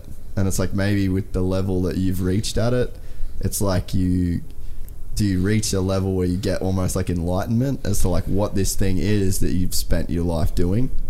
No, I didn't think so because it changes all the time. You know what I mean? Mm. It's just like uh, I, I guess it's just um, it's obviously it's like a fire without punches. You know what I mean? But Mhm. there's like uh, endless possibilities to win, and endless possibilities to lose. So it's just uh, if you're a competitive person, then it's just gonna be addictive there's always going to be a challenge to overcome. Like there's always going to be a sort of a mountain there. for sure. Yeah. Yeah, because I mean, it's definitely it's it's definitely unlike anything that I've ever done. And I mean, I even was like, I remember when I first started, I'd like come home and I couldn't even remember who I rolled with, but I could remember the entire roll, if that makes sense. And it's like, to me, then that's what made me start thinking of like, well, what am I really doing here if I can't even remember who I competed against? So like, what was the competition? If I can't remember the dude I just rolled with for six minutes. I quite often don't even remember what happened in the match that I just competed in. Mm. So yeah, it's like uh, you get lost in the moment. I guess it's like one of those things, and, and I get this in um, in motocross. I don't get it in motocross anymore, to be honest. I'm just fucking scared because I know what happens injury. Like I've had horrific injuries. My brother's had horrific injuries. I've had friends die. Like the whole gamut of shit has gone down in that world for me. So now I'm just scared. But when I ride like mountain bikes, when I surf, I think that the thing that we're all doing, whether we have realized it or not, is like that full meditation phase, where it's like that zone that you're trying to get in when you're like meditating Like or when the you, flow state or whatever. yeah, and I think that some stuff is like it's just like depending on your personality, your character. Like you can get into that flow state doing cro- crochet, or you can get into that flow state doing jujitsu. But it's like it's that's sort of what we're chasing because there is nothing else, and it's like even. Uh, you know, when they say like time stands still, it's like, well, time's moving at the exact same pace. It's just that you're paying no attention to it. There's no space in your memory or in your consciousness to pay attention to time. And it's like that is is that where this feeling comes from? And is that what we're doing? Is like we're almost addicted to being in that moment, or is it the fact that it is just this constant challenge that you're never going to get right? Yeah, I guess it's just uh, completely lost in the moment. Very difficult to do that early on, sometimes in jiu-jitsu, because it's like uh, so frustrating. when You Mm. come out of it, you know what I mean? But with the right training partners, you can definitely achieve that. Yeah, no, for sure. What what um what do you uh, make of the announcement? Well, I guess we can't not talk about you and Keenan with the the rematch. Oh yeah, very excited for that. We got to give this a plug. We can put this on the gram, you know, sell some tickets. yeah, very excited for that. I was glad. I Is was he gonna is he gonna play like Worm Guard, like a no gi version of his Worm Guard? I saw someone put that up. They said I if I was hung enough. Yeah, yeah. he can play Worm God. uh, it's just a good match because he beat me at ADCC in this last ADCC, and he's obviously a very well decorated grappler. So it's a great challenge to get. And I like uh, I like Keenan as a guy, as a fan, everything. So like uh, to get a match against a guy like that, who's a a good guy. You know what I mean? Like it's not a match against someone like Palhares where like if it goes poorly, he's gonna severely injure up. me Yeah.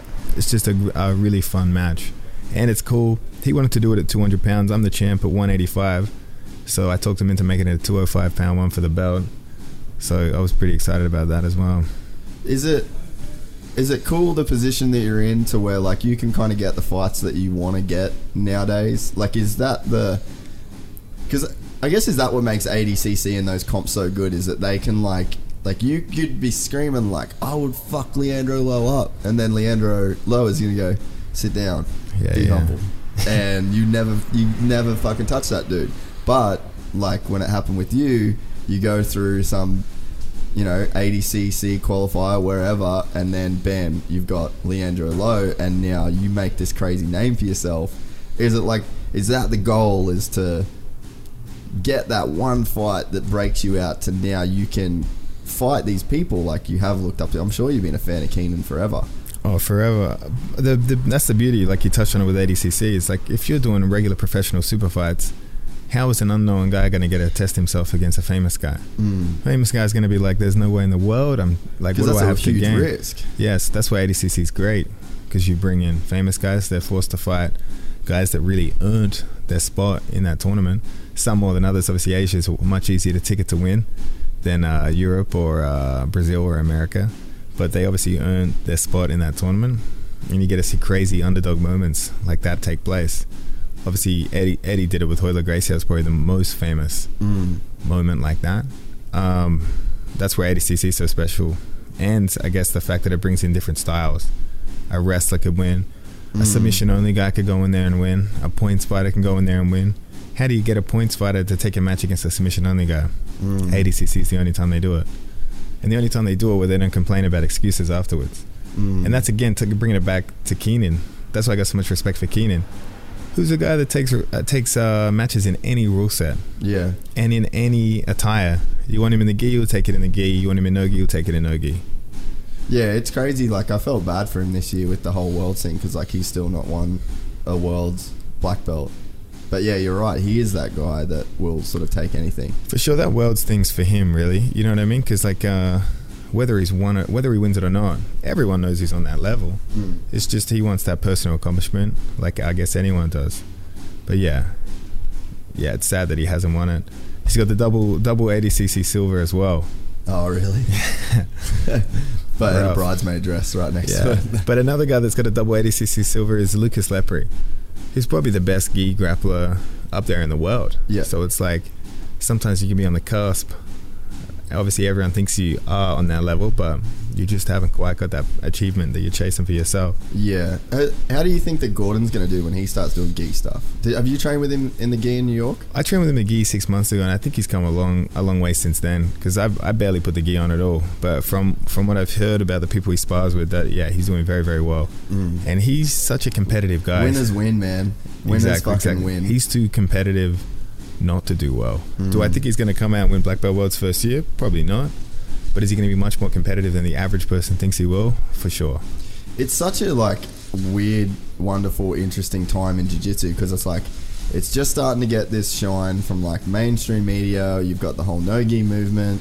Then you've got like big name no gi guys that want to go do the gi, and then you've got guys that are now going into MMA, and they're bringing like this, like because what was jiu-jitsu in MMA was like holy fuck, he took his back and choked that dude out, and it's like now that's like day one what you learn in when you go to like an absolute or or whatever. And it's like now it's like this whole leg lock thing and there's all these you know crazy different guards and shit that people are playing.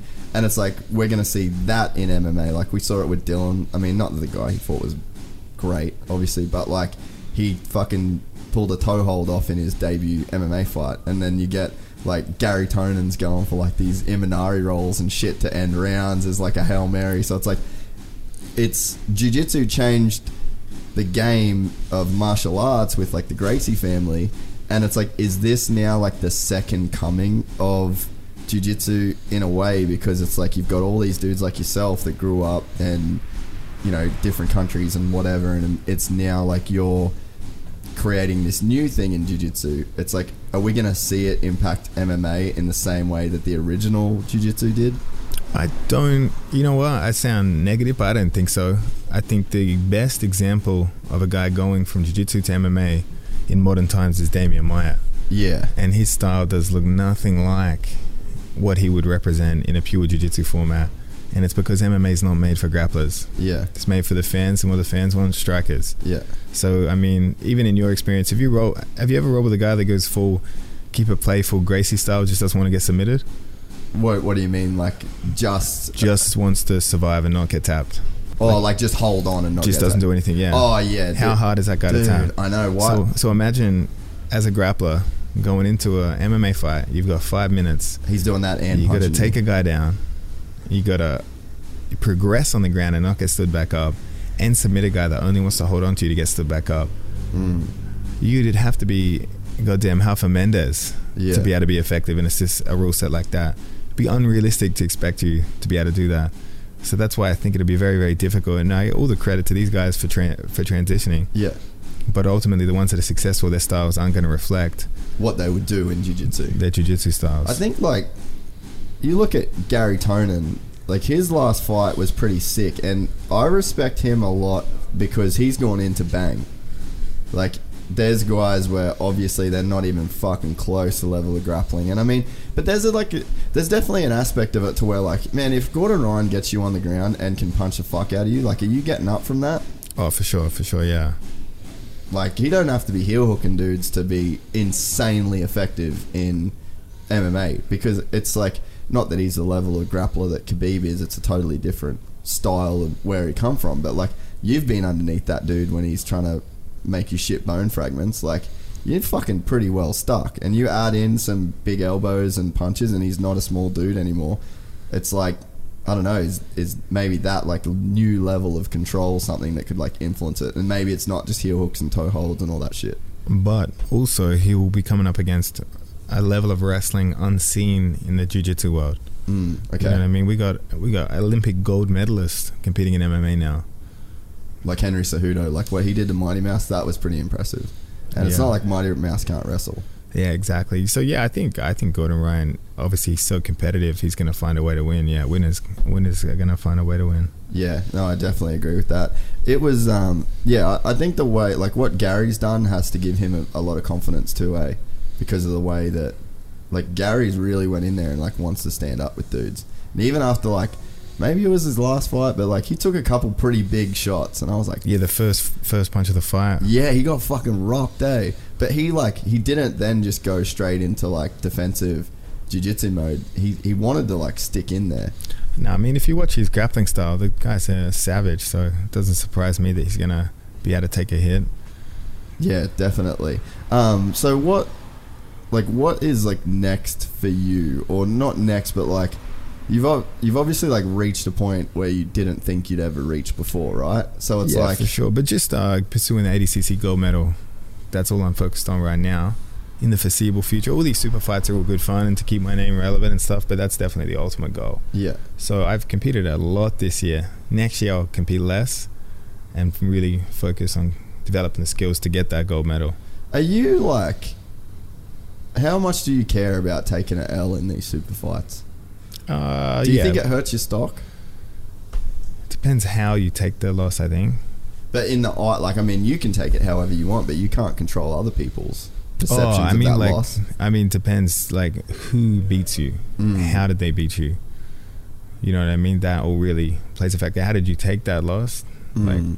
Etc. How did you? How much shit did you talk before? Mm. Because the fans will turn on you then. So I guess like maybe your style then lends itself towards a guy that can lose, right? Because like you look at a dude, because like I don't feel like anyone's rooting for you to lose. I think people are like I said it before. I guess like people are going in there and they're like, "Fuck yeah, let's watch Craig Jones do do his thing." But there's a lot of people that are watching like an AJ or a Dylan or even like Gordon to like they want him to lose. And traditionally playing the heel in martial arts, like you've got the fucking hero and the heel. And the heel's always going to get the fights and but people are going to kind of want to have that person lose. And i think that this is like a situation conor's almost getting into now where it's like a loss like really really hurts his stock. And it's probably because he is so out there about winning that when he loses it like makes it look way worse so it's like do you think that your style just kind of lends itself to like you almost It does, but it's capped. It's capped at interest. Do you know what I mean? Is a guy that doesn't talk shit ever going to get as many views as a guy like Conor McGregor? But I think, like, do you think just the way that, like, let's say Conor talked no shit before Jose Aldo and still did the same thing, do you still think you don't think that that would be as like holy fuck as if he talked all that shit and then did that, or does Jose not even get into that predicament of being able to get sparked in 14 seconds, 13 seconds, or whatever it was without the shit talk? It's tricky. It's tricky to think about. Hey, but I I'm not sure. I'm not sure if you can captivate the mainstream audience without being an aggressive personality, Mm. without either creating guys that really, really want you to win or really, really want you to lose. Mm. Are you interested at all in that combat jiu-jitsu? Because you, nah, uh, nah, not you at don't want to do it too pretty. Oh, it's like uh, I mean, I don't want to talk shit about those guys. I respect it for what it is, but I mean, I don't think MMA fighters respect the combat grapplers, and I don't think the jiu- jiu-jitsu guys respect. It's like caught in the middle in a yeah, weird spot, It's right, in the middle, but it doesn't mean it can't be something in and of itself. Yeah, because I definitely think like I obviously love jiu-jitsu. I watch all the Polaris and Kasai events, and I'll watch whatever I can basically. But I'm really not stressing if I miss an EBI combat jiu-jitsu. Yeah, and it's And sad that they're all, all every male event is a combat jiu-jitsu event now. Yeah, Every female event remains without slaps. That's bizarre to me. and bitches are the ones that love slapping. Yeah, and that the slaps. uh, that'll attract a mainstream audience. Women slapping each other, I think. Fucking oath, dude, and like allow hair pulling. Let's get Yeah. some, let's get some of that shit going. But no, it is, that is like a weird one. Um, I want to like it. I mean, I'd love to like it because it would again give me more shit to watch. Gordon's gonna do it. I think that? I think people are gonna watch them. I was joking Mm. around. I was like, I should enter it when Gordon does, just to get one good slap on him and then quit.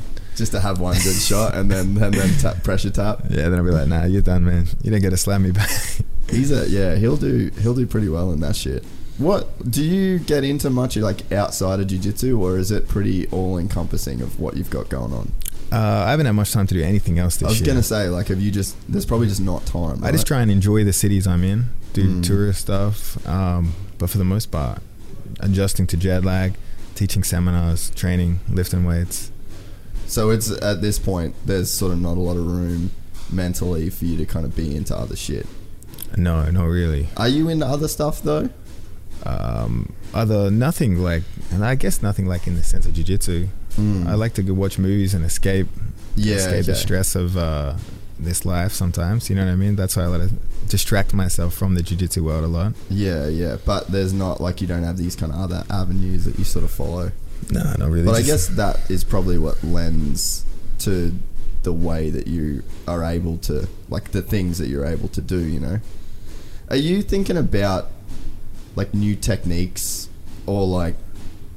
Because it's safe to say now, like Z guard is like a thing, right? And essentially, it's half guard and knee shield, and then you can lock that knee shield, but.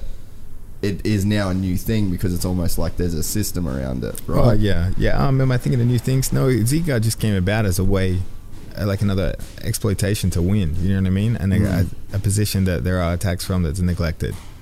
But uh, in terms of other areas, I think uh, like how does that come about like it's so it's not like this conscious decision where you're like flow charting moves Did- did it just start to work for you and then you just start to path of least resistance like Exactly, you're yeah. going towards this triangle from Z-guard seems to be fucking up everyone so it's like let's go from that and then you slowly hone that like sharpen that blade against more Yeah. and more people Yeah, well, uh, that's the only move I did at purple belt. I probably hit a hundred Z-guard triangles between blue to brown belt, and that's the only move I used In to competition? do in competition. In competition, yeah, and then just that's the thing. I think it's like someone said at one time where it was like you got to learn how to get good at one thing before you can get good at anything else. So Mm. I became very good at that position, and then tried to apply how I got good at that position to other areas. Mm. But in terms of trying to figure out what's coming next, I think just everyone's working on the highest level, just taking the back, different paths to the back, and wrestling. Mm. That's what's going to win you ADCC. Because like uh, realistically, guys aren't going to tap to heel hooks, straight ankle locks, knee bars, arm bars. They're going to let a lot of shit break. Mm. The only thing they can't let break is uh, you can't choke. control the blood going to your brain right Exactly, exactly. And the safest position to try and choke someone from is definitely going to be either on top or on their back. Mm. So like trying to find chokes from bottom triangle, much harder, much harder in ADCC when you can slam as well, Mm. and against very athletic guys, it's going to be very difficult. So when you choke Leandro from the back, that was your game plan was to get to his back. Uh, the game plan was to attack the legs. Okay. But then yeah, But like you, like we talked about before, it just opens opportunities, right? yeah, opens opportunities to sweep, and he defended the sweep, uh, leading to the back. Yeah, okay. Yeah, that's interesting that you said that about the. Because, I mean, I struggle with. Uh, like, I don't really want to be on top ever. Like, I just. It's not my world. I'm, I'm not that. Again, it's not like I've been doing it that long, but that to me is seems super foreign. And, like, I can watch stuff that you're doing and I can go and apply if it's, like, offensive or a sweep from my back. But as soon as I get, like, when you did that Kit Dale video that you two did, like I fast forward the kit shit, not because it's kit, but because I'm like I can't fucking remember that shit. Like I can't I can't see it. You know, like when you know, for instance, like you're in the flow tank or whatever, and it's like I can literally watch myself do attacks off the bottom or sweeps off the bottom, but then like I trained at Absolute on Tuesday night and like fully forgot the pass that Lockie taught, completely gone, and it's like I, I don't I, I wonder what that is to where it's like that bottom sweep attack thing is so easy for me to memorize, but the top passing and top pressure and you know even in mount, I'm like if I get to mount, I'm like fuck, I need to get off this bitch. Like I'm this isn't the place I want to play from, you know. So it's like I wonder what that is. It's just not what you're interested in right now. You know what I mean? Mm. You're focused on working from the bottom, and that's fine. I didn't. I didn't think I knew a guard pass until purple belt. I didn't even think I knew how to pass guard until I came to Melbourne. Mm. I would just play guard, just do whatever I'm effective at. I would do it. So it's not like as long as you become well rounded over time, it's fine. Mm. And how did you then switch to like passing? What was it that helped you get your head around it? You just need that to win.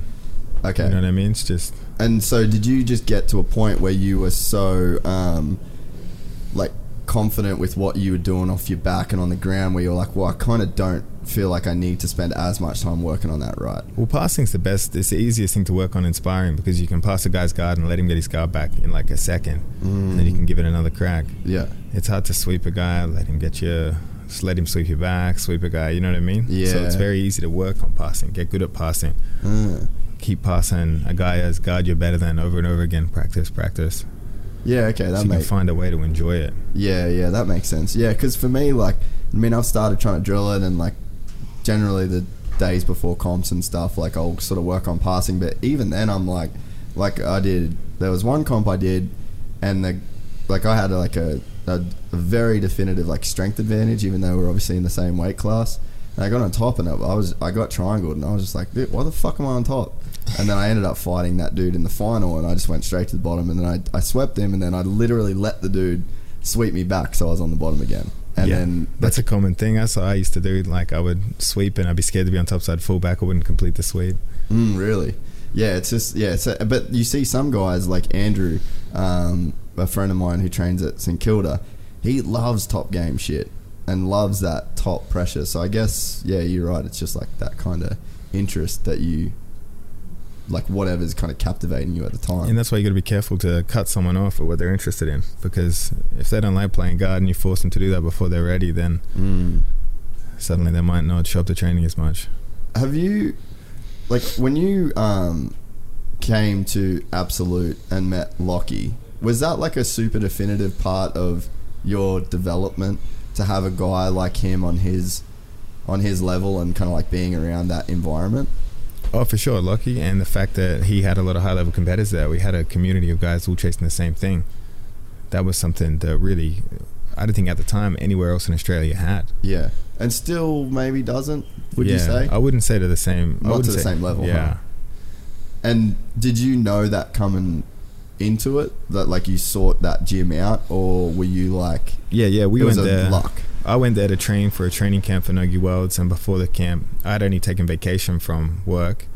And before the camp left, uh, before the camp ended, he had already offered me a position to stay there and teach. So I just didn't go back to work, just up and moved to Melbourne.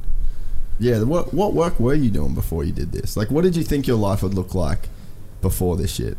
Um, what was it? Uh, I was working at a liquor store, like a bottle at the time. Really? No shit. I would, and before that, I was university uh, studying psychology. So I would do. Oh, that makes sense. I would study psych. I would work at a bottle, and I would train at the same time. Yeah, that okay. The psychology thing makes sense because I feel like I guess just to circle fully back to the start, like there is this, there is a unique thing that you do when it comes to competitions, and I, I feel like if you could say Like if say tomorrow at Pan Pacs, if I could do it, I would go do what you do. I'd look like I don't give a fuck. I would like straight up like the way that I would describe it is it's like you're cool that you're about to lose. And you've just got, ah, there's no chance I can win. Hey man, what's up? Let's do this. Fucking let's get it over quick and I'll go and eat a hot dog. That's like the vibe that you put out. And I mean, I don't know if it's fit if it's Just accurate practice, or whatever. practice. But yeah, it's it it makes sense. Like that to me is like the best case way to approach it. And I've even had like I mean, and I, I not like I said, it's just it's weird for me because I'm used, I, like I knew the spot I was going to finish. But in jiu-jitsu, it's like you don't know where you're going to finish. Like you can tap anyone, especially and in the thing with comps is like really with the belt system, you should be at a similar level theoretically. Your weight's the same, your size should, uh, your strength should be within the same ballpark. And it's like if you're at a gym and you've got purple belts at your gym and you're a white belt, then you have harder rolls than this dude's going to give you. That's the theory behind it. So it's like it really shouldn't be that big of a deal, but it, it really is like a the ultimate fear of the unknown because you just really don't know what these guys are sort of going to bring to you. So and I mean I've had comps where I'm like, all right, I'm, I didn't listen to music the last comp and I just didn't feel amped up, so I'm going to listen to the most gangster shit I can and be hyped as fuck. And then I'm like, I'm like fucking bouncing my head around and I'm all hyped up. Take my headphones off, it's quiet, there's nothing there, and I'm like, fuck, I just just spent half an hour with headphones on trying to make myself fired up, but it's you take them, you can't fight with that shit in your head. well, if you don't do that before you train, why are you doing it before you compete? Mm. See, there you go. That's that suck major shit. I don't know that shit. I wasn't. I wasn't. I'm not that guy. If you get amped up, you're gonna gas out very quickly. Mm. Another good thing is some people compete without warming up. I feel like I do sprints before I compete, about 20, 25 minutes out, 20, 25, 30, and then I want to feel the exhaustion at least one time before I compete, Mm. and then I feel like I don't get the adrenaline dump when I go out there as much. Yeah, that's definitely one of the things that I've struggled with is like um, just the warm up thing, and I hate like every time I've won a comp, I've lost the first roll. Yeah, and had a chance to come back and, and win. And I fucking hate that you just don't you like this comp tomorrow. Like if you you lose, you lose. And I really hate that that's like a thing. And I because I struggle to warm up at the start, nerves wise, and I'm like, what the fuck do I even do? Like, do I do a couple hip escapes? Like, you know, you got to get breathlessness. I think. you think that that's the move then, and so sprints are what kind of helps you do that. What else do you do that you found that calmed nerves or got you in the right headspace? Like, are you a guy that thinks about, you know, I'm going to do this particular guard pull, then I'm going to go straight to this, and if he does, like, are you? I have a loose game plan, but nothing too specific. No. Yeah, and I guess that comes from being well rounded too, right? Yeah, yeah, I think so. Unless obviously my opponent's got a, a glaring weakness that you want to exploit, but apart from that, no, I don't like too specific a game plan because if it goes poorly, it goes very poorly. Mm. And then if you've got game, no room yeah, to. if you're like I'm gonna come out, I'm gonna pull De La Riva guard, I'm gonna do this sweep, and you come out and he pulls guard, then you're flustered. You're behind the eight ball already. Mm. Yeah, no, that yeah, it makes sense. Did did Lockie have much to do with like the any of the mental side, or like did you see him as like a mentor when you sort of first got there and like really? Because I, I honestly see like similarities in your mannerisms and stuff, and obviously, um, it comes from just how much time you guys would have spent together over the years, right? But did you see him as like that mentor sort of figure, or? Uh, yeah, yeah, for sure, for sure. He was doing what I wanted to to do with my life. You know what I mean? Mm. In terms of competition, I didn't think anything other than build me up, confidence wise, to make you believe you're on that level. Yeah, okay. So like having a guy that was as high level as him and then you're in the gym giving him a hard time and that's like a guilty by association feeling to where you kind of pictured yourself being on that level. Yeah, well, I mean, you trust their opinion. If some, if some random white belt's telling you you're amazing, gonna beat this guy and stuff, you're like, you know what I mean. But if Mm. uh, if someone that's beaten high level guys is explaining to you and trained with high level guys explaining to you you're on the level, then it means something entirely different. Mm. Yeah, you can actually it's worth something because it's substantiated. Exactly. Yeah. Yeah. Yeah, it's a crazy it's definitely like a crazy game to play. And I it's it's like that the accountability of like being on that mat and you know there is that thing of like everybody watching there's obviously like the the element of getting hurt and and everything that kind of comes along with it too so it's i think that's maybe one of the things that has been so interesting to me is the it's just shit you can't really prepare for. And I mean, have you ever thought about what it must feel like to be Conor McGregor? Like with how the nerves and the stuff that you deal with for a jiu-jitsu match that like realistically no one's fucking watching. Like can Yeah, you he- can you imagine what he's going through? Yeah, he's, he seems to thrive off it though. He loves it, right? Mm. Do you think that that's a personality type or is that a uh, psychological mastery? I think it's uh, a bit of both, but I think he's been planning these moments for his entire life. I mean, I remember he was speaking with um before he was even famous. He'd speak with a pen in his mouth, so that when he would approach American audiences, he would speak in a language that they could understand. So like, this has been his intentions for a very long time. I think. Mm. You know what I mean? He's been building up to these moments. Where do you think that comes from in a person? I guess it could come from a lot of places, but like, you obviously we see him in interviews. Like, where do you think it comes from in a guy like that? Uh, It's hard to say. Hey, it's hard to say what motivates him. If you looked at his Instagram, it's just be money, right? Like, yeah, but that's not what it is because he's got money.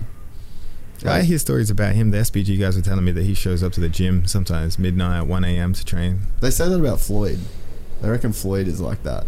Because even Floyd, like, it can't be money. I mean, fuck, I could see Floyd blowing a lot of money, though, to where, like, he probably looks at his account and goes, like, oh, yeah, okay, I'll fight again. But Yeah. I guess it's like, fuck, it'd be so hard to say no. Like, imagine if, like, even if you've got half a billion dollars in the account, and someone's like, dude, just one more fight, you get 300 million bucks. It'd be pretty hard to say no to that, right? Like, that's some pretty fucking serious money. I don't think he'll get another fight like Conor, though. Hey, You don't. Yeah, there's real. Like, who else would he fight? I think Conor's like the ultimate fire and ice thing for him. that'll probably be one of the biggest purses in history. Hey, Yeah, like I guess it's hard to see, but it's like you probably if you think about it in terms of like what did it take to get a Floyd Mayweather? Like it took 49 fights undefeated, Money Mayweather, fucking he was pop culture, people would sing and rap about him. Like he really crossed the boundaries unlike any other boxer ever. Like even more than like maybe Mike Tyson, but it was different. Like there was something that was different about him. And then you can say the exact same thing about Conor. And it's like to to have those two people in two separate totally separate worlds. in something that's never happened before. yeah, and then they come together. Like it'd be super hard to replicate that. Now, yeah, now if an MMA fighter jumps into the boxing ring, we've seen it before. It's always going to be the sequel. The only crazy thing would be if Floyd jumped in the cage, but he never would. Can't do it. He'd just get fucking murdered. It'd be there. That'd be bad. I but talking about how much money boxers make, it just sucks. I saw Canelo got the highest paid sporting contract in history the other day. Really? He signed a five year deal with um, DAZN, that TV network. It was worth like three hundred and fifty million dollars. Fuck, dude. It's we're living in a weird time with sport to where, um, like, do you follow the NFL at all? No, Dude, I'm fucking all about that shit. I, I didn't because I was in the states for like seven years, and for the first four, I was just like, "Fuck all of you, like you guys are pussies. This is some this is some bullshit." And I every every fucking barbecue I went to, like, I was that guy that was telling everyone how shit it was and how how good rugby was, and uh, and then it was like four years of that nonsense, and then I I started dating a girl that her dad was like hard fucking core. Like Thursday night was football, Saturday was college football, Sunday was um, the NFL, then there was Monday night football, and then on Thursday that cycle started again. So I know I was just like, I ain't coming in here with this bullshit. So I had to sit down and pretend to like it for fucking however long it took. And I really started to like it because not even just for the game, man, but for like the accessories that are around the game in terms of like the athletes and like they've all got their own crazy brands. And like basketball's the same over there too. I just think black people have like way more swag too. Like just kind of across the board, they can do more. Uh, but it was like, it was crazy to watch you get sucked into a sport for like all the auxiliary shit that went around around it. And there's a dude called uh, Odell Beckham. I don't know if you've ever seen him. He's like the guy with like the white hair, and uh, he's just a freak. Does all like the crazy one-handed catches. Like his highlight reel is ridiculous. You'd be like, oh, that's a that's a computer game. But he signed a, um, I can't remember the deal. It was like 96 million bucks for like three years, and That's he's crazy, and he's yeah. like 23. But it's like his stat, so that made him the highest paid wide receiver of all time. But his stats don't reflect that.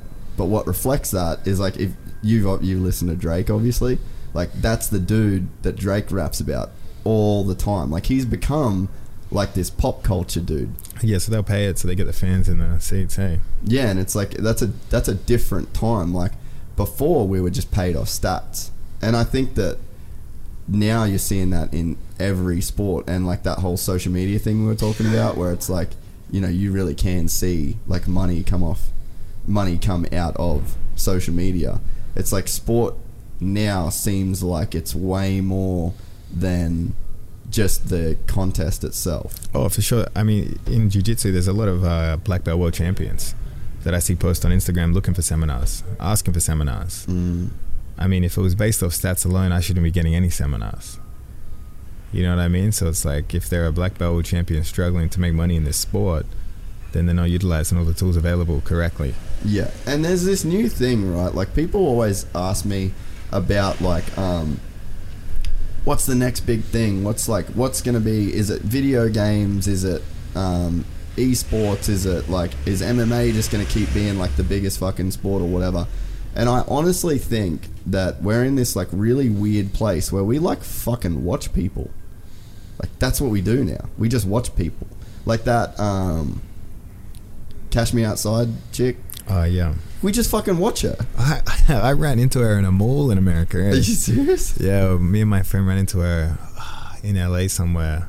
But She's always at the Grove. Was it at the Grove?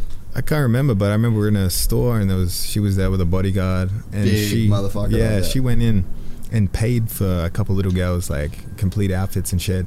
We didn't know who it was. We tried to go get a photo with her, but she wouldn't take a photo with us. Oh, really? yeah. That's what I mean. Like that chick. Like, She's worth millions now, right? and we just watch her. Like, it's and now like, do you follow much like rap? Like, what music are you into? yeah, rap, hip hop. So like, you look at a dude like Tekashi Six Nine, right? Like his music is actually pretty sick. I'm ashamed to admit that. Like I listen to. his It's funny shit. what starts out as painful to listen to that you can grow to enjoy. It's crazy. But what I wonder is like, is that um, just because we enjoy like the whole theatrics of like what he's got going on? Like he's got these crazy fucking grills. He gets these face tattoos that we're all like, holy shit! Like this kid's fucking crazy. Then he's talking mad shit on like everybody, and it's like you want to not watch because intellectually you're like, this is straight retarded. Like what the fuck are we looking at? but you it's like that car crash like you want to look away but you can't. You're like what the fuck is going on? And it's like the music is secondary to that. And it's like i feel like that's what's almost happening in sport to like a small extent. Like you've obviously still got to be good enough to pay the bills. And like if AJ Agazarm for example was like completely dog shit then it's like and he's talking all that shit like people aren't going to pay attention but the fact that he is good and then does all that it's like that's the it's like the brand that we're following now. It's like we're subscribed to a a channel, and it's this AJ Agazarm channel. And because you watch him all the time, Yeah, it's like he's your first story. Yeah, it's like this self. Yeah, it's it's a weird world, right? And I think that is like the next best thing. And you look at like Logan Paul, like people just watch him, and now he just sold five million pay per views on a YouTube buy on a YouTube fight. Yeah, I mean, I, I that's sad because it's like uh, I don't hate it because it's like obviously let let him make money, but hopefully it doesn't overtake real sports. Mm. But I guess yeah, you never want to. But like, what is real sport? You wouldn't want to pay Logan Paul to what, play NFL, would you? No. But you'd want to watch him fight. So I guess that's the Yeah. that's the only thing there. But I hopefully yeah. I mean, celebrity boxing matches have been around forever, but none like this. Mm. None and they like actually trained and shit. And you know what? He looked pretty good, really. For He wants an MMA match as well, right? I'll probably give it to him. See, it works. See, we talk about it. eh? Yeah, but that's a, that's like that is the next thing. And even like, um, who was the dude that did that um, that stand up thing? Maybe it was Chris Rock, and he's like, "Love rap music, tired of defending it," because it's like it's fucking. And like, have you ever been in a club? And you see like that, move, bitch, get out the way. Or it's like my neck, my back. Like it's just the most disgusting shit. That like if you walked up to a chick in a mall and were like, hey, I want to lick your back, your neck, your pussy, and your crack. What the fuck kind of Well, reaction would that Yeah, get? well, I always want to. I always imagine the the crazy feminists out there. I always imagine they still dance and listen to rap music. dude, dude, one hundred percent. I I fucking see these chicks. I want to catch a video of them dancing to it or something. I had a chick Thursday night, and I've been I've been wanting to talk about this, and I fucking haven't talked about it. This chick, we were at a at a club, and one of our friends was talking to a chick, right? And then she said something about a protein shake, right? And then our friend, who's drunk and trying to fucking hit on her, is going like, "Oh, I could give you a protein shake." Oh. And then this fucking full blown, like quintessential cliche feminist chick turns around. She was at the booth behind us, and she's like, uh, I think the the chick had a pretty good comeback and like shut my mate down, and we were all like, "Oh, I got him!" and uh, and then this feminist chick turns around and she was like, "You fucking tell him!" Like just spray, dude, like full blown spray. And I was looking at this chick, and I was like, "Fuck, she's that's the stereotype. Like that's." This world, like feminism exists because of you. Like you're the fucking thing. And then it was like 10 minutes later, she's white girl wasted and she's dancing to that fucking pony song. Ah, yeah. And I'm like, all right, here's the thing. The dude that wrote that fucking song. You can't have it both ways. Dude, it's so. But that's like. That seems like everything these days. It's like. The bad thing about social media is it almost like rewards people's negativity, right? And it's like, or have you ever been with a chick where you're not giving her enough attention, so she'll start a fight just to get attention? She'd rather have a date kind of attention to where it's like just you and her. and right, you're- have negative attention than no attention. Yeah. Exactly. And that's, I mean, that's probably a big part of psychology, I guess. But like, I see that shit all the time. And I think that that's what this whole thing that we're doing with this feminism and like hardcore vegan activists and hardcore insert hardcore fucking anything. It's like, I'm not getting attention from, I'm not getting good attention. And I'm not getting attention at all. So like, let's just get some bad attention. And fuck it, it's attention. For sure. It's crazy that that's a thing, but it's like social media has like allowed that to be a thing now. Yeah, it's it's yeah, it's but I mean, it's put you in control of it. You don't need anyone else to censor anything that goes up. Mm. Do you? You don't seem like the kind of guy that really censors a lot of the stuff that like you've got going on. But I guess you just aren't really posting that much shit in Yeah, general. yeah, I wouldn't put anything too political online. You know Mm. what I mean? It just alienates. You know what I mean? Yeah, and I mean you can't judge a person solely on their views too. So it's like you could, I guess, alienate people that otherwise would never have a problem with you. Yeah, exactly. Yeah, exactly. Yeah. So I mean, it's probably a good way to be. It's fucking fun though to be a troll. yeah. Have you ever done any troll moments? Um, sometimes, sometimes. Because I can't say that with Palhares you were trolling. That was just pretty funny. And a lot of you were like reposting shit that people were saying. Really. Yeah, yeah. Reshare. Ho- hopefully, share their memes. They create more memes. Yeah, yeah. If anyone shares a good meme about me, I'm gonna post it for sure, even if it's uh, negative towards me. Is it? Do you think that you're just so laid back that like maybe something that would like get under somebody's skin, which then like gives them that reaction that then creates like the follow on? Do you just think that you're I too laid back to kind of give a fuck? Yeah, I just appreciate it because growing up, we would say the most brutal shit to each other. You know what I Mm. mean? That's why I, I don't understand people that are so sensitive. You know what I mean? Did, did you Mm. grow up in a pure childhood? Like, did your friends never pick on you and stuff? Like, I think you should say the worst things to your friends, things that uh, insulates them from getting offended by other people. Well, that's like people that like won't let their kids watch a scary movie or something until they're like 15. And then you're the kid at the fucking sleepover that doesn't want to go to sleep because you're scared of the dark after your mates all made Watch- you watch a horror movie.